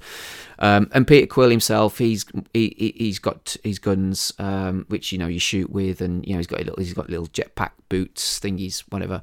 Um, so he's got his own abilities, but it did feel a little bit whereby you would, you, like you said, Tom, you'd wait for the cooldown timer, and he'd just be like, right, send them off to do all their stuff and you kind of it just did feel a little bit there was not a massive amount of strategy. It tries to introduce a bit of strategy to it but it's not that strategic if i'm honest with you. It did feel a bit sort of you know okay just spam all the buttons until they fall down. Um, i think if it was that alone it wouldn't be a good game. Yeah. It's, it's the fact that they they have gelled you know all the little bits together like the puzzle element the the action element, then the good storytelling, the music. It's it's the combination of everything that makes it good, right? Yeah, like, yeah. It's it's good. At, it's good at different parts of the game, and and graphically it's good. You know, there's three sec uh, different choices you can have. Uh, you can have a 30 frames per second 4K. You can have a ray tracing 1080p mode, or you can have a 1080p 60 frames a second, which is what I played it on, uh, because I like to have that fluidity of movement, and you know, uh, it looks nice there's different parts within the combat as well where you can you can build up a meter and then you can do a huddle. So, uh, for example, you know you you you're uh, you build up a, a, some momentum and then you can call your team in. Then they'll have they'll talk at you and then you can pick one of two dialogue choices. And if you pick the right one, it will give you unlimited moves for the length of a song. You know, he'll give you unlimited special moves. So it's really good. I, I, think it's 15 chapters. The collect the trophies are re- fairly straightforward, mostly for completing the levels. There's some combat ones in there, which is what I missed out on. A, You know, uh, nothing major, but just um, you know, it's it's triggering certain enemies to do certain things at certain times against specific enemies, which is a little bit annoying, but you know, hey ho. The collectibles one I've already talked about. Um, so it's a fairly straightforward trophy and achievement if you're going to go for it. Um, and it was enjoyable. It was definitely an 8 out of 10 game. It was fun. Um, had, like you, Tom, experienced some bugs, which was unfortunate. Uh, the game crashed a few times for me. Did some weird things whereby, like, for example, in the cutscenes, the people in the background would appear blurred and, and it just wouldn't look right. So I had to reset the game for it to sort of look correct. Um, and then like use some dialogue uh, uh, audio issues where the voices wouldn't be in sync with the audio. Um, so it's a bit of a shame, really. Like I said, because I think you, uh, you, you were a bit more downbeat than I was about those issues because particularly if you're streaming it, then I can imagine it's gonna you know it's not it's not a flow, is it? You're not getting into the flow of the game. Um, but no, overall enjoyable. Uh, yeah, so I'd recommend it for sure. But uh, oh yeah, definitely I would it's, it's, it's weird. I would definitely recommend giving it a go, but you kind of have to say that, and then the caveat is, but there are you, you know, expect some issues. Yeah, basically. Yeah. Cool. Right, and we're not going to forget Wayne on this little journey. So we're uh, passing over to our resident expert, uh, trademark. um, and um, yeah, so we're going to pass over to Wayne to give us a bit of Xbox and Game Pass roundup. Cool. Yeah. Well, I've um, I've set my challenge for the year for myself to uh, complete twelve games, so one a month, and to hit the equivalent of twenty five pound a quarter. Um, so every three months, I've uh, Microsoft Rewards, which I did speak about on the last podcast. Now, uh, Microsoft rewards, just to go over quickly, you earn um, points by just clicking on random things. You might earn five points for that, for searching on using Bing as a, as a search engine, or um, you can earn 50 points a day f- as long as you get an achievement and you get an achievement first, and then you can click on the f- 50 points in the in the rewards app and, and get that, and that's how you can do it quicker. And there's also um, weekly rewards that can be higher point wise, and uh, monthly ones.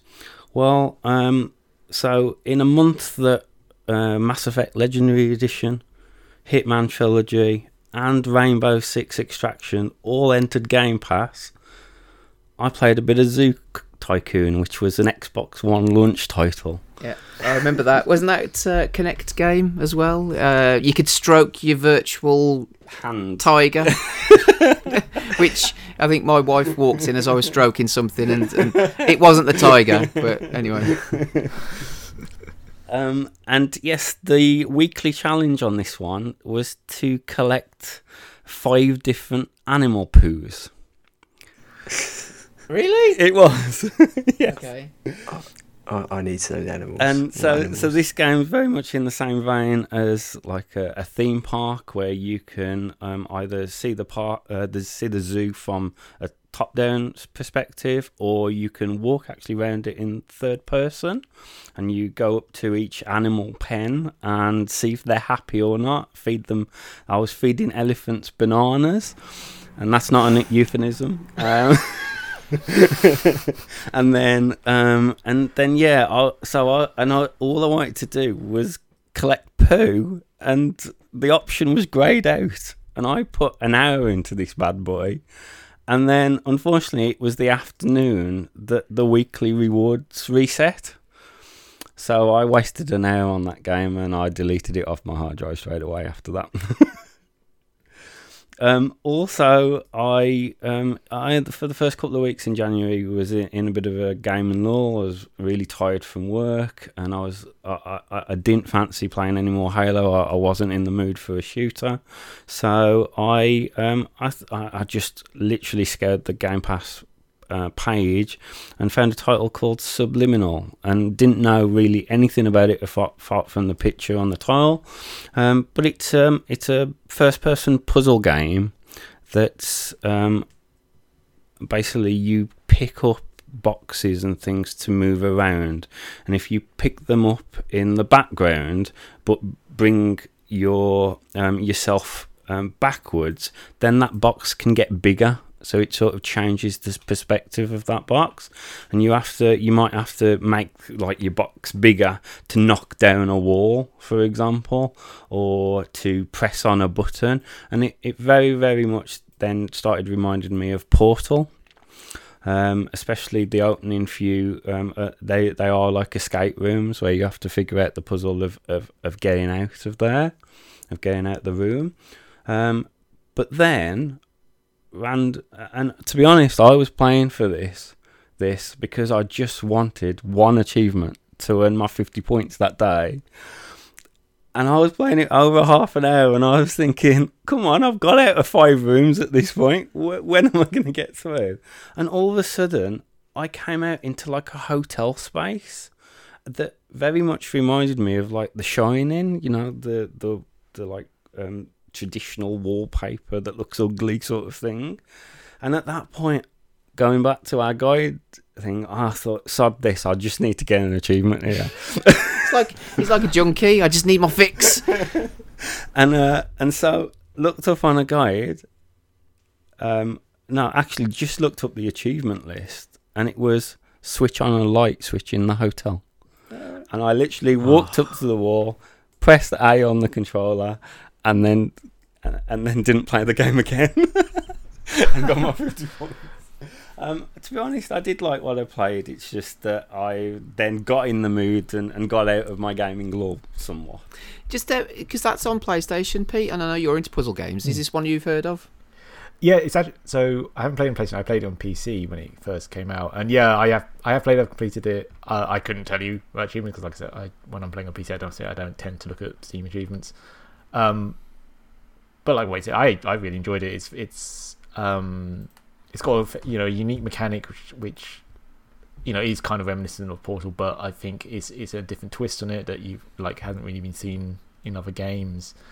Um, it's it's taxing enough without being complete like um you know completely way to the point where you have, don't have a clue what you have to do and you have to look up a guide to solve a puzzle. I mean, um, I, I wonder like Wayne. I don't know how it was for you. Like, I this, you might not have got to this point, but I did. Like, I played on PC, and I think having the finer control of a mouse and keyboard did help with some of the puzzles because obviously you've got to get things to a sort of a particular size or to fit into a certain um, perspective in order to like sort of complete the room. So I don't know if you was particularly tricky on a No, controller. it, it, it was. I was finding it quite clunky, to be honest, in terms of that control of bringing that perspective of whatever you was grabbing forward or backwards.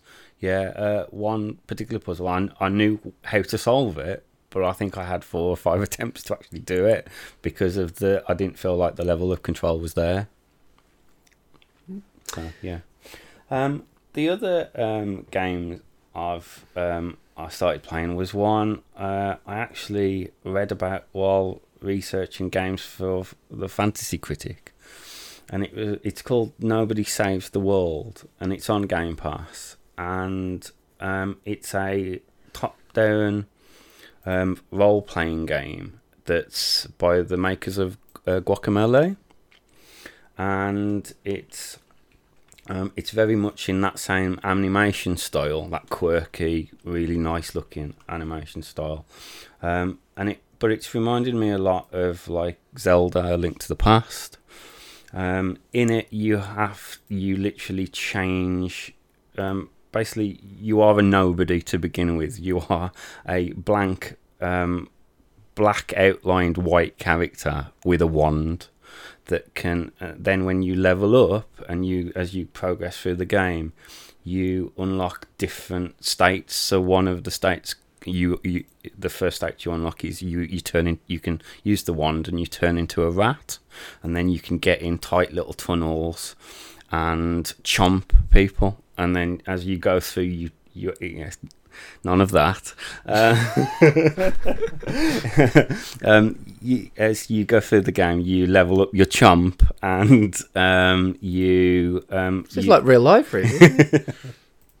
um, you you like can press the button in certain ways because it's it's literally one button to attack for basically. But if you could do it in certain ways, you um, you poison them, and as you're going through the game, it's setting you quests on say um, poison twenty enemies before you finish them off and chomp them basically, and it keeps giving you those quests as you go through, and those quests unlock stars, which unlock the doors for the next dungeon. And um, it's a really, really um, well polished game that I keep thinking about. And um, I've kept going back to. And coming back to something else we said earlier, I'm also playing it on my phone on the commute. So I get home, I can play it on the TV, but uh, it's also playing, and I'm not attaching my controller. I'm playing it because it's quite simple in terms of the button layout. I'm playing it touchscreen uh, as we go, and yeah, just just an excellent little uh, game. I've unlocked an archer, um, so I'm I'm shooting arrows at, at different bad guys now, and I've got out into the world, and it's um, there's like quirky characters like a king telling me to sod off and all sorts of things. So yeah, it, it's really cool. They made some interesting games. Uh, Drinkbox, I think. Uh, Guacamelee, I enjoyed. Uh, Severed was a game on the Vita. I don't know if you remember. Does anybody remember that, Pete? No, I didn't have the Vita. Yeah, yeah. I, I, you've got really good, um, got good reviews in it. I'm sorry, I never played it. Yeah. So it's a bit of a dungeon crawler, but it was one of those where you used your finger. I mean, the, the, the Vita was notorious, wasn't it, for trying to you know shoehorn its various um, control methods and things. So, but it it was one where you'd cast spells using your finger, and you'd. I remember furiously rubbing my finger on the screen to, to do different things and get rid of certain status effects and stuff like that. But it was um because I think the the point of the game was you had actually had your arm chopped off. Um, so it was, but th- yeah, they definitely make some interesting games. I think this has been well. We'll talk about the rating of it later on, but it's been fairly well received, isn't it? So yeah. it has. It has. I want to know about Halo though, because I know we didn't really talk about it, and um, I fall, sort of fell off the Halo train a little while. I must admit, I wasn't a huge fan of five and four. Um, loved three, Reach, ODST, but then it kind of just yeah, it, I think it lost its way a little bit. But I'm hearing good things about this one. So what is it? Yeah, um, for me, it's the best Halo game there ever has been, and that's quite a feat over three, to be honest with you. Um, it's um, yeah, basically the first opening levels are traditional Halo. You're going through ships, you're killing the bad guys, but it's that they've finally three four three have finally given us um, the gameplay to gameplay moments that feels as good as Bungie Halos. Um, once you get out the ship, you hit the open world, um, and I I don't, as I said before, I don't really get on with open world games unless it, unless weirdly um, you you don't have to drive through them or or or you uh, basically I love prototype because you could fly through it. I also finished Superman Returns as an open world game um, because again you flew over the city and I, I just for some reason that clicks with me. But driving down a street left and then right doesn't doesn't just attract my brain basically. Um, but in this, you generally can use the grapple hook to just move around. And don't get me wrong, the grapple hook probably uh, I've been leveling it up, and you you probably move forward about ten meters a time. But there's something so satisfying about just getting up a mountain. Like literally, I've, I've, it must have took twenty to thirty grapples to get up a mountain. But you, are there, and you feel the achievement while you're doing it to get um, to get to a collectible basically. So you there's different collectibles. There's audio logs, um, and then there's Spartan cores, which that's what you have to collect to level up um, your grappling hook. You've got the drop um, shield, and um, and there's five different things to level up in there. Um, but it is just once you get so the moving is fantastic, but once you get to the shooting, there's so many ways you can tackle it. So now you can pick up. Um, they're they're sort of like big flasks with energy in that you just throw at the enemies that generally give you a one hit kill, or you can um, you can obviously use your grenades. You've got different weapons, and you can pick what weapons you want to go in to a, a different part of the map. You have to unlock uh, FOBs, which are forward operating bases, which are the fast travel points. Then, and once you've done that, then you can literally just within I would say four seconds on the SSDs, load up the next part of the map and do something else if you choose to. Um, from those FOB bases, um, you can um, pick what gun, two guns you want to take out, and also you can select a vehicle um, so you can select, and and basically, yeah, you, you get in a vehicle and, and you can load it. You obviously, there's no co-op at the moment, so you can um, basically beep your horn at the troops, and they'll get in it with you, and they will help you um, t- to take out enemies as you're on the way to the next objective. Um, but it's just the shooting, man. It's just um, just you know, it, it, the Destiny players kind of get this because you know nobody really can follow the story in Destiny much anymore. But it is the gameplay to gameplay moments, and finally, three four three seemed to have cracked that. But the other thing is the story has got me, and that is just. Although I'm probably I probably try and follow the Halo stories more than Chris do, or I think if I asked him now, he wouldn't have a clue on any Halo generally. Um, and I remember getting to the end of bits, uh, bits of um, like Halo Four and Five, and going, "Ah, oh, that's because of that." And Chris would be like, "Yeah, no, what are you talking about, Wayne?" It doesn't make any sense at all. Let's be honest. Um, this one is very easy to understand. There's no real. Um, there is in the audio logs the background part but again, you're just moving through area to area. There is bosses in a Halo game, and they're really well done. Um, and you have to learn their their um, their forms of attack and work around that. You might even have to change your gun because you find a, a, gun works better on a particular boss. And um, yeah, I'm just um, I put 20 odd hours into the multiplayer already um, because of the gameplay feel but I, I've now kind of moved on to the story. I'm playing a little bit of the multiplayer still with my boys, but for the last um, say ten days, I played this every night for two hours straight at least, and I, it, it's got its hooks in me, and it's been absolute wild that I can say a game's done that. Um, one thing that I have been doing now, coming back to Microsoft Rewards, is so you pick up this Spartan cores that unlock you upgrades. Um, you get an achievement on the fifth level, which is the total you can upgrade something. Um, so, for example, another one's your thruster. So you can press on RB button and just move straight quickly from right to left. Um, I've held off on that fifth upgrade to get the next 50 points of achievement on Microsoft Rewards that, that next evening. And I wanted to ask you guys have you ever held back on getting a trophy for some reason? Mm. Tom, you got anything? Uh, not straight away. Nothing springs to mind. Let me. I will have a think though, Wayne. If something comes to me, I'll, I'll jump in and say. What about you, Pete? that's that's funny because that was that was one of one topic I was thinking of myself. Um, so I have so especially since the PS5 came out, um, and since they've added this automatic feature where you'll save a short video clip whenever you get a trophy. Um, because, like I said, I had been trophy hunting anyway. I'd started making a habit of uploading the little clip that comes when you get to platinum and like sort of putting it on my Twitter and just like, here, here here's, here's, here's, look, I got a platinum. Look, see, I did really did do it. You know, everyone. praise um, me, praise me. Exactly. Please love me.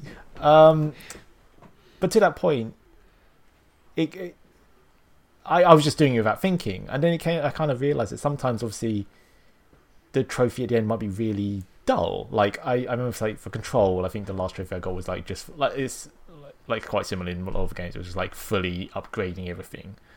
So so you know, still I still really enjoy Control, but I just thought, oh, that's such a boring video, just me in a in a menu pressing X, oh, and then just it, it pops. Um, so I must admit, I do now actually, especially when near the end of the game, I do think what would be which would look better. I don't want it to be necessarily be you finished the game because that could be a spoiler. I don't want to.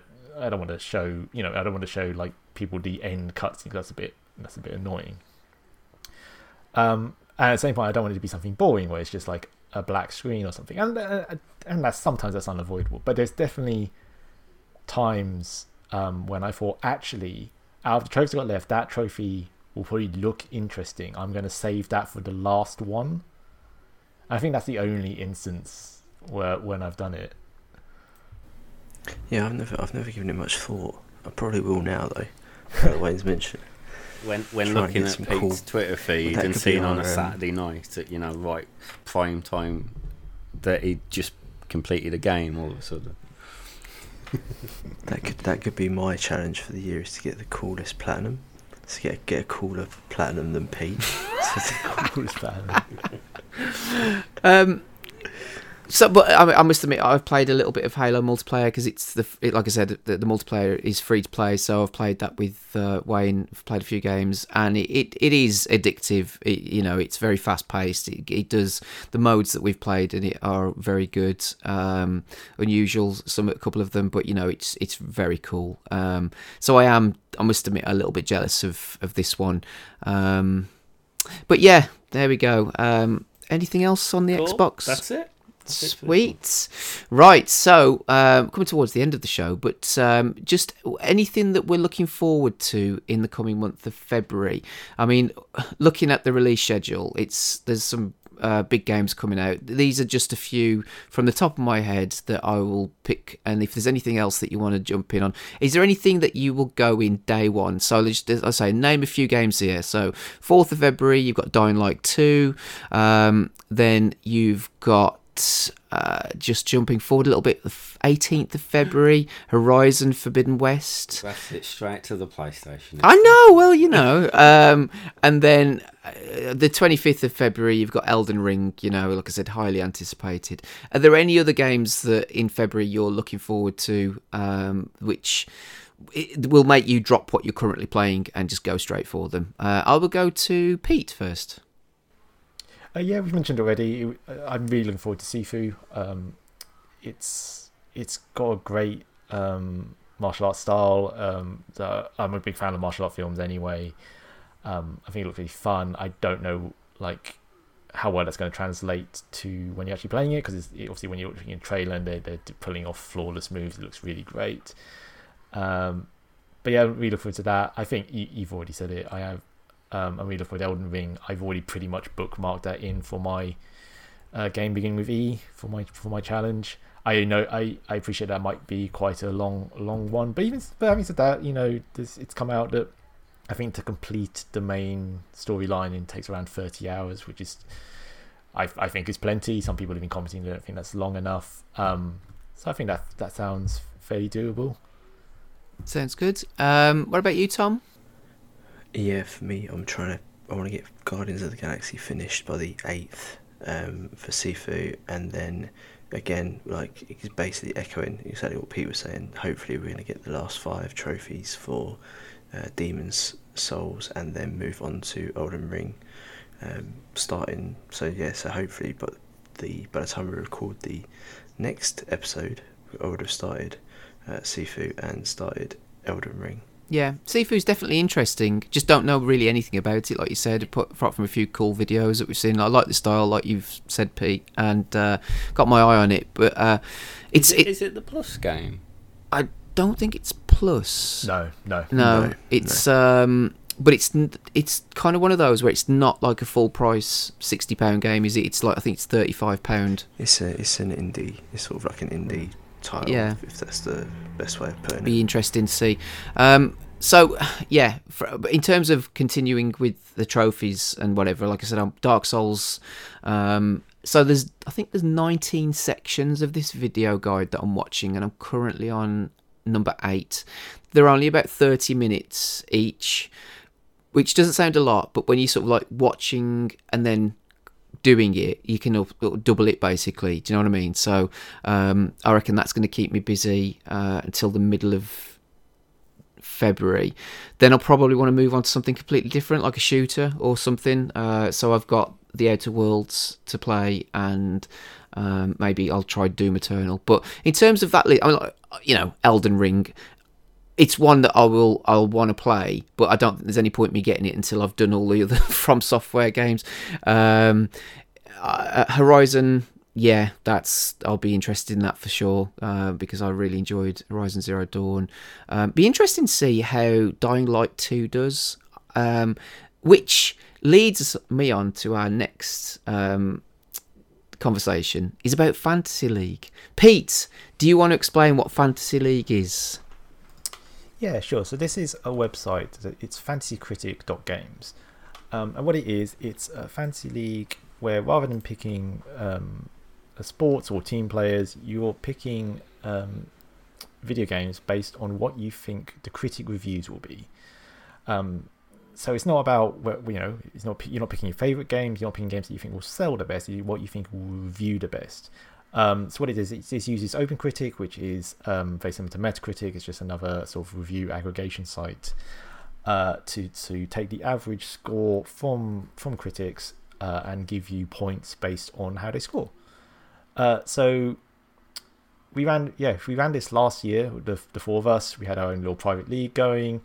Um, we, yeah, you've already hinted it, but Wayne was the winner. Yay! You have a, a bud- Um, you have a budget as well, well don't you? Wayne. So you, you know you pick your games and then you can bid for games, and there's a counter pick as well. Yes, so uh, yes, so how that works is that you take in turns picking games, um, and then, like Chris said, you have a certain number of slots uh, that you pick in the initial draft, and then you can fill in the rest of the slots as uh, the year progresses, because obviously um, games can come out that weren't announced at the beginning of the year, uh, and then you've got to try and avoid games that won't come out that year, because then you obviously you'll, you'll score zero points for that, and you won't you won't get anything for it. Um, and then each uh, manager gets to pick a counter pick, which is one of the games any of the other managers has, have chosen, um, and you think are actually going to perform poorly. Uh, so for for better or worse, basically, this, the the fantasy league takes seventy as the average, which I know is a bugbear for some some people. You know, fifty should be the average, but anyway, it takes seventy average. So anything over seventy, you score points. Anything under seventy, you lose points. Um, and then it's like, like so last year, Wayne was quite comfortably the winner. I think in the end, he got 183 points for the full year. Uh, followed by my myself 128 points, uh, t- Tom 122 points, and then on last place was Chris 105 points. Um, so yeah, this is this is like honestly, it's good fun. It's it's a lot of fun to sort of thing to sell with your friends. Um, we've we set it up this year, so we now have two counter counter picks. So you have to pick one in the draft, and then we have to pick one later on during the year. Um, we've also made it so that when someone's bidding on a game before they're normally uh, a private bid so you wouldn't know that someone's bidding but we deliberately made it um, a public bid so you know when people are bidding against an attempt to like you can try and outbid them and try and steal steal games from them that you think are going to review well. Um, and yeah and it's, it's just a fun little diversion for us. So what i find hilarious is that I think Pete uh, picked Elden Ring last year. I think it was his first pick. and because I came last, it was my first. I got the first pick. And guess what game I picked, everybody? Um, so you know, it's going to be interesting. Yeah, yeah I've, yeah, exactly that. So like I had Elden Ring, had it locked in for the whole year, and then the end, it didn't even come out, and then I got nothing for it. And it's funny because year before I um we did we did one in my work, and I I had Cyberpunk, and again for the whole year I was thinking it's going to be a surefire bet, I'm going to get loads of points for it, and then it came out. It was yeah, bit of a turkey. Yeah, one of the highlights as well towards the end of the league, uh, or, or, the end of the year, I should say, that um, Pete thought he was sorry, Tom thought he was going to, you know, get a few easy points with the Grand Theft Auto trilogy definitive edition, which ended up getting a critical score of 54. Uh, that was that was unbelievable. Yeah, so the, the, low, the lowest scoring game that was picked last year. Yeah, he got nailed by that. Um, but um, yeah, I, it, it like you said, it's interesting because at the start of the year, I mean, some games, yes, you know, or you've got a general idea. I mean, like you know, you're going to get some points with, and we take it in turns to pick as well. So, like you know, um, we can't all monopolize the um, you know the, the good games shall we say so we've all got we, what we what we know is going to be a really good game so like elden we're not microsoft. No exactly. So elden ring is going to be you know you would imagine a really high highly rated game. Um, and then you've got god of war which is going to be a highly rated game. You would imagine if you know as it when it gets released. Um, and then horizon forbidden west. You, you, those are going to be the huge big games. So but then there's it, it, once you start to sort of like pick the big games and then it dro- drops off a little bit. And I know, Tom, I think you struggle a little bit with some of your game picks, haven't you? I mean, you've picked the, the fewest games out of everybody. Um, I'm like, Pete, fair play to you. You've picked, you've used all your slots so far. Uh, I'm going big. I yes, I picked quite a lot of games that I I had um, booked in for last year, but then didn't come out. Um, yeah, one thing I didn't mention is that if it gets if the game is formally announced that it won't be coming out, you you can drop the game for free. But if it never if it, if they don't never publicize when it's coming out, then you, you have to keep hold of it. And that's what happened to me last year. I had a bunch of a few games that just never came out. I'm now hoping will come out this year. Yeah, uh, and also very ballsy move. Um, uh, you because I think this is probably one of the, the more interesting parts of it are the counter picks because, it, like yeah. you said, if you pick something that's on, well, you know, uh, say somebody else's list, um, you're basically hoping that it gets a shit review. That's kind of what you, the, the, what it boils down to, or isn't it? As well that they can't drop it. Oh right, yeah, point. that it doesn't that it doesn't come out at all. So, Pete, very ballsy. You've gone with Starfield. Um, yes. so, so, this is Wayne Wayne's second choice of game behind Breath of the Wild two, and I must say Breath of the Wild two is, an, is another one. I I'm I'm definitely taking a gamble with this this could come out and be absolutely fantastic. It's certainly well hyped. I am gambling on it not coming out this year. It's I what when's yeah. had a heart attack. Killed off Wayne. Um, it's it's a game we've seen very little, like next to nothing in terms of like gameplay it's it's got I know it's got a firm release date in November, but it's just it just strikes me as one that's going to slip to February or March next year, uh, 2023. I that's my yeah. that's my feeling. I was gutted when I saw you got that counter pick ahead of me because that was the one I was going going for. So I think that is the one that's nailed on. Um, and I think Breath of the Wild 2 is more likely to get the one delayed. Only because that, if you remember originally, although Horizon was this as well, that Horizon was supposed to come out last year and, and missed. Um, but originally, the rumour when Bethesda were owned by themselves, the rumour was that Starfield was due out last year. And um, so that's why, and they did a ballsy move um, announcing the release date 18 months in advance. But I'll be honest and say my whole competition this year, I think, revolves around that game virtually on whether it's bad or good. Yeah. It'll be interesting, and also, I mean, so that in terms of the games released, uh, you've got Life is Strange remastered collection, which Pete you've picked. Uh, these are the upcoming releases. Dying Light two, Wayne has got OlliOlli World for Wayne, Sifu for Tom. Um, I went with Total Warhammer 3 because why not? I have no idea, but Henry, Henry Cavill likes it apparently, so uh, if it's good enough for him, it's good enough for me. Uh, Is that your whole reasoning for picking it? was, yeah, because I'd heard Henry Cavill like he's looking forward to it. It's, it's his most anticipated game of the year apparently, so why not?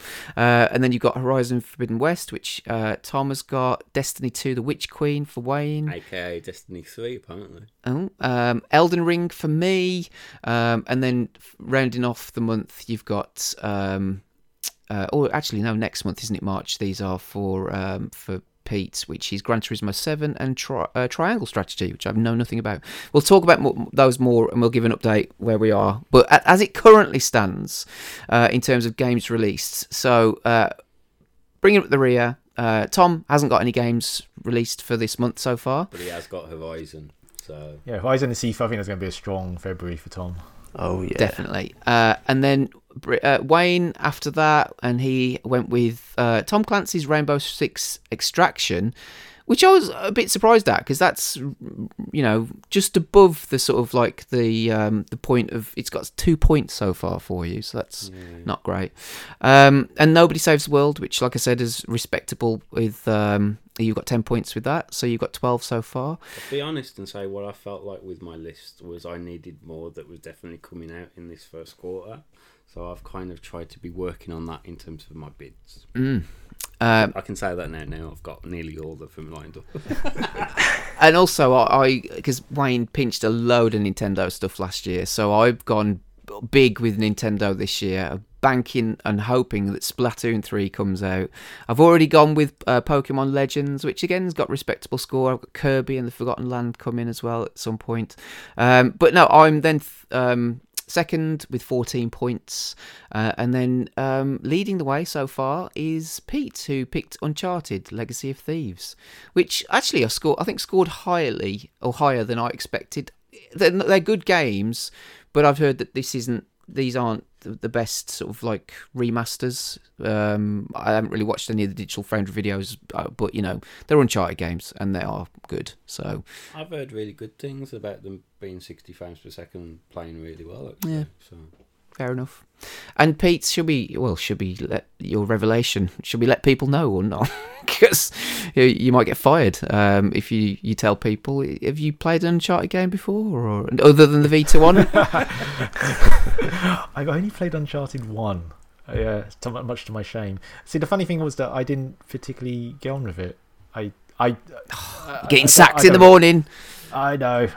um, I, I don't I don't want to spoil. Oh, it's so old now. Am I spoiling anything if we talk about what happens in the third act? I just wasn't expecting what happened in the third act. I can't even like, remember, what? and I've played through him about three, four, four oh, times. He goes into the like the Nazi tomb or whatever it is, and there's like zombies. And I mean, oh just yeah, changed yeah, his yeah. tone really. So I, I just wasn't expecting. I wasn't expecting. It's a bit like you know when Indiana Jones something goes overly supernatural, and you're like, what? Hang on, feels a bit weird. Um, so yeah, I've I, yes, I know two and four are very highly regarded. Uh, I do want to play them some point. Uh, I mean, to get to pull it back onto topic as well, like um, I platinumed the Vita one, but I absolutely detested playing it and crushing, which is the hardest difficulty. I just just didn't enjoy it at all. Yeah. So I think that's another thing that's kind of put me off.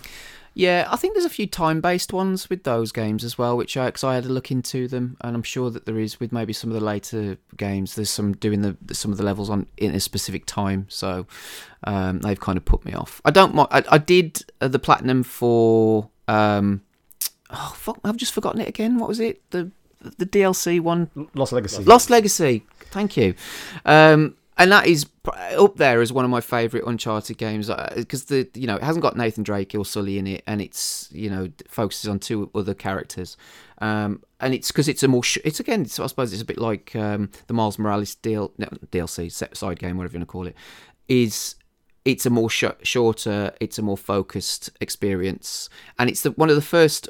Uncharted Four did do it to a certain degree, but this kind of plays around a little bit with a small open world that you can explore and do stuff with, um, and it's great. It, I mean, the, the writing, the dialogue. So, and I, but like I said, I played that and platinum that version last year. Um, do I want to play it again with the all bells and whistles? where does where does that, Chris? Where I haven't played it, but where does that fall into the timeline of the four? Uh, it's after four.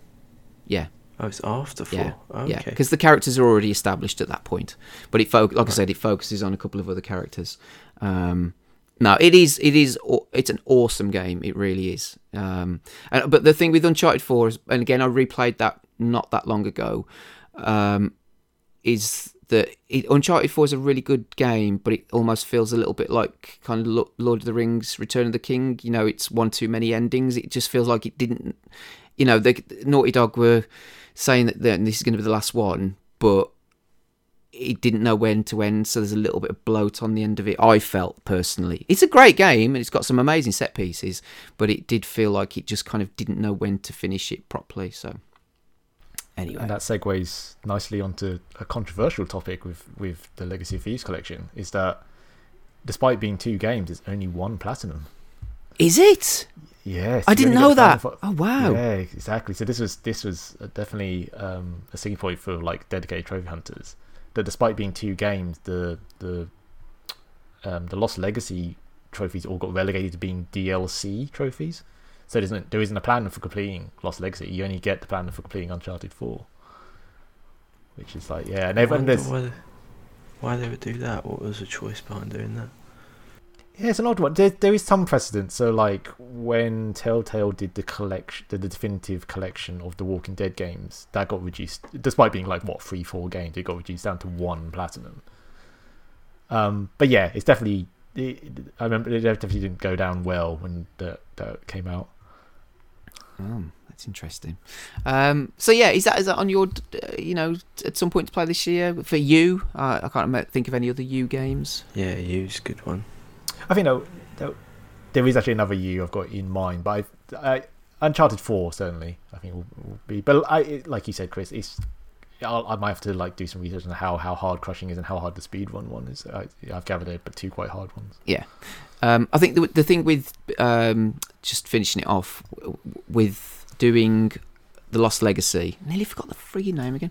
With doing Lost Legacy because I'd already it's lost. I know because I'd already completed it because I'd already unlocked certain things, and you can buy, you know, uh, the ability to unlock different weapons and every weapon in the game, you know, when you finished it. So because I'd done that, I could buy a rocket launcher for, you know, when I wouldn't have normally got a rocket launcher. So it helped me to get through that crushing difficulty. Um, but it's definitely challenging. It, it is. Um, it was a pain in the arse in places, but um, I was rec- highly recommended anyway. And I think with all of that, we are coming to the end of our show. Um, we failed in one respect. Hopefully, we've entertained you, but we we have gone a little bit over two hours.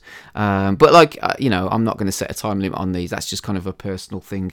Um, just I suppose for us uh, in terms of recording and everything. But hopefully, you've enjoyed it. Uh, if you have, please give us some feedback. That'd be cool. Um, if you want to find me, I'm at dastardly jabby on Twitter. Uh, Wayne, where are you? I'm at Jet Set did it, and I've unlocked my profile now, so you can. Oh, there you go. So if you want to stalk Wayne, you can. Um, Pete, what about you? Uh, at Tatsun, which is T A T underscore S U N underscore. Uh, Tom? I am at Tom Marrett, and you'll be able to see me linked to the tweet. I'm sure that'll go out about the podcast.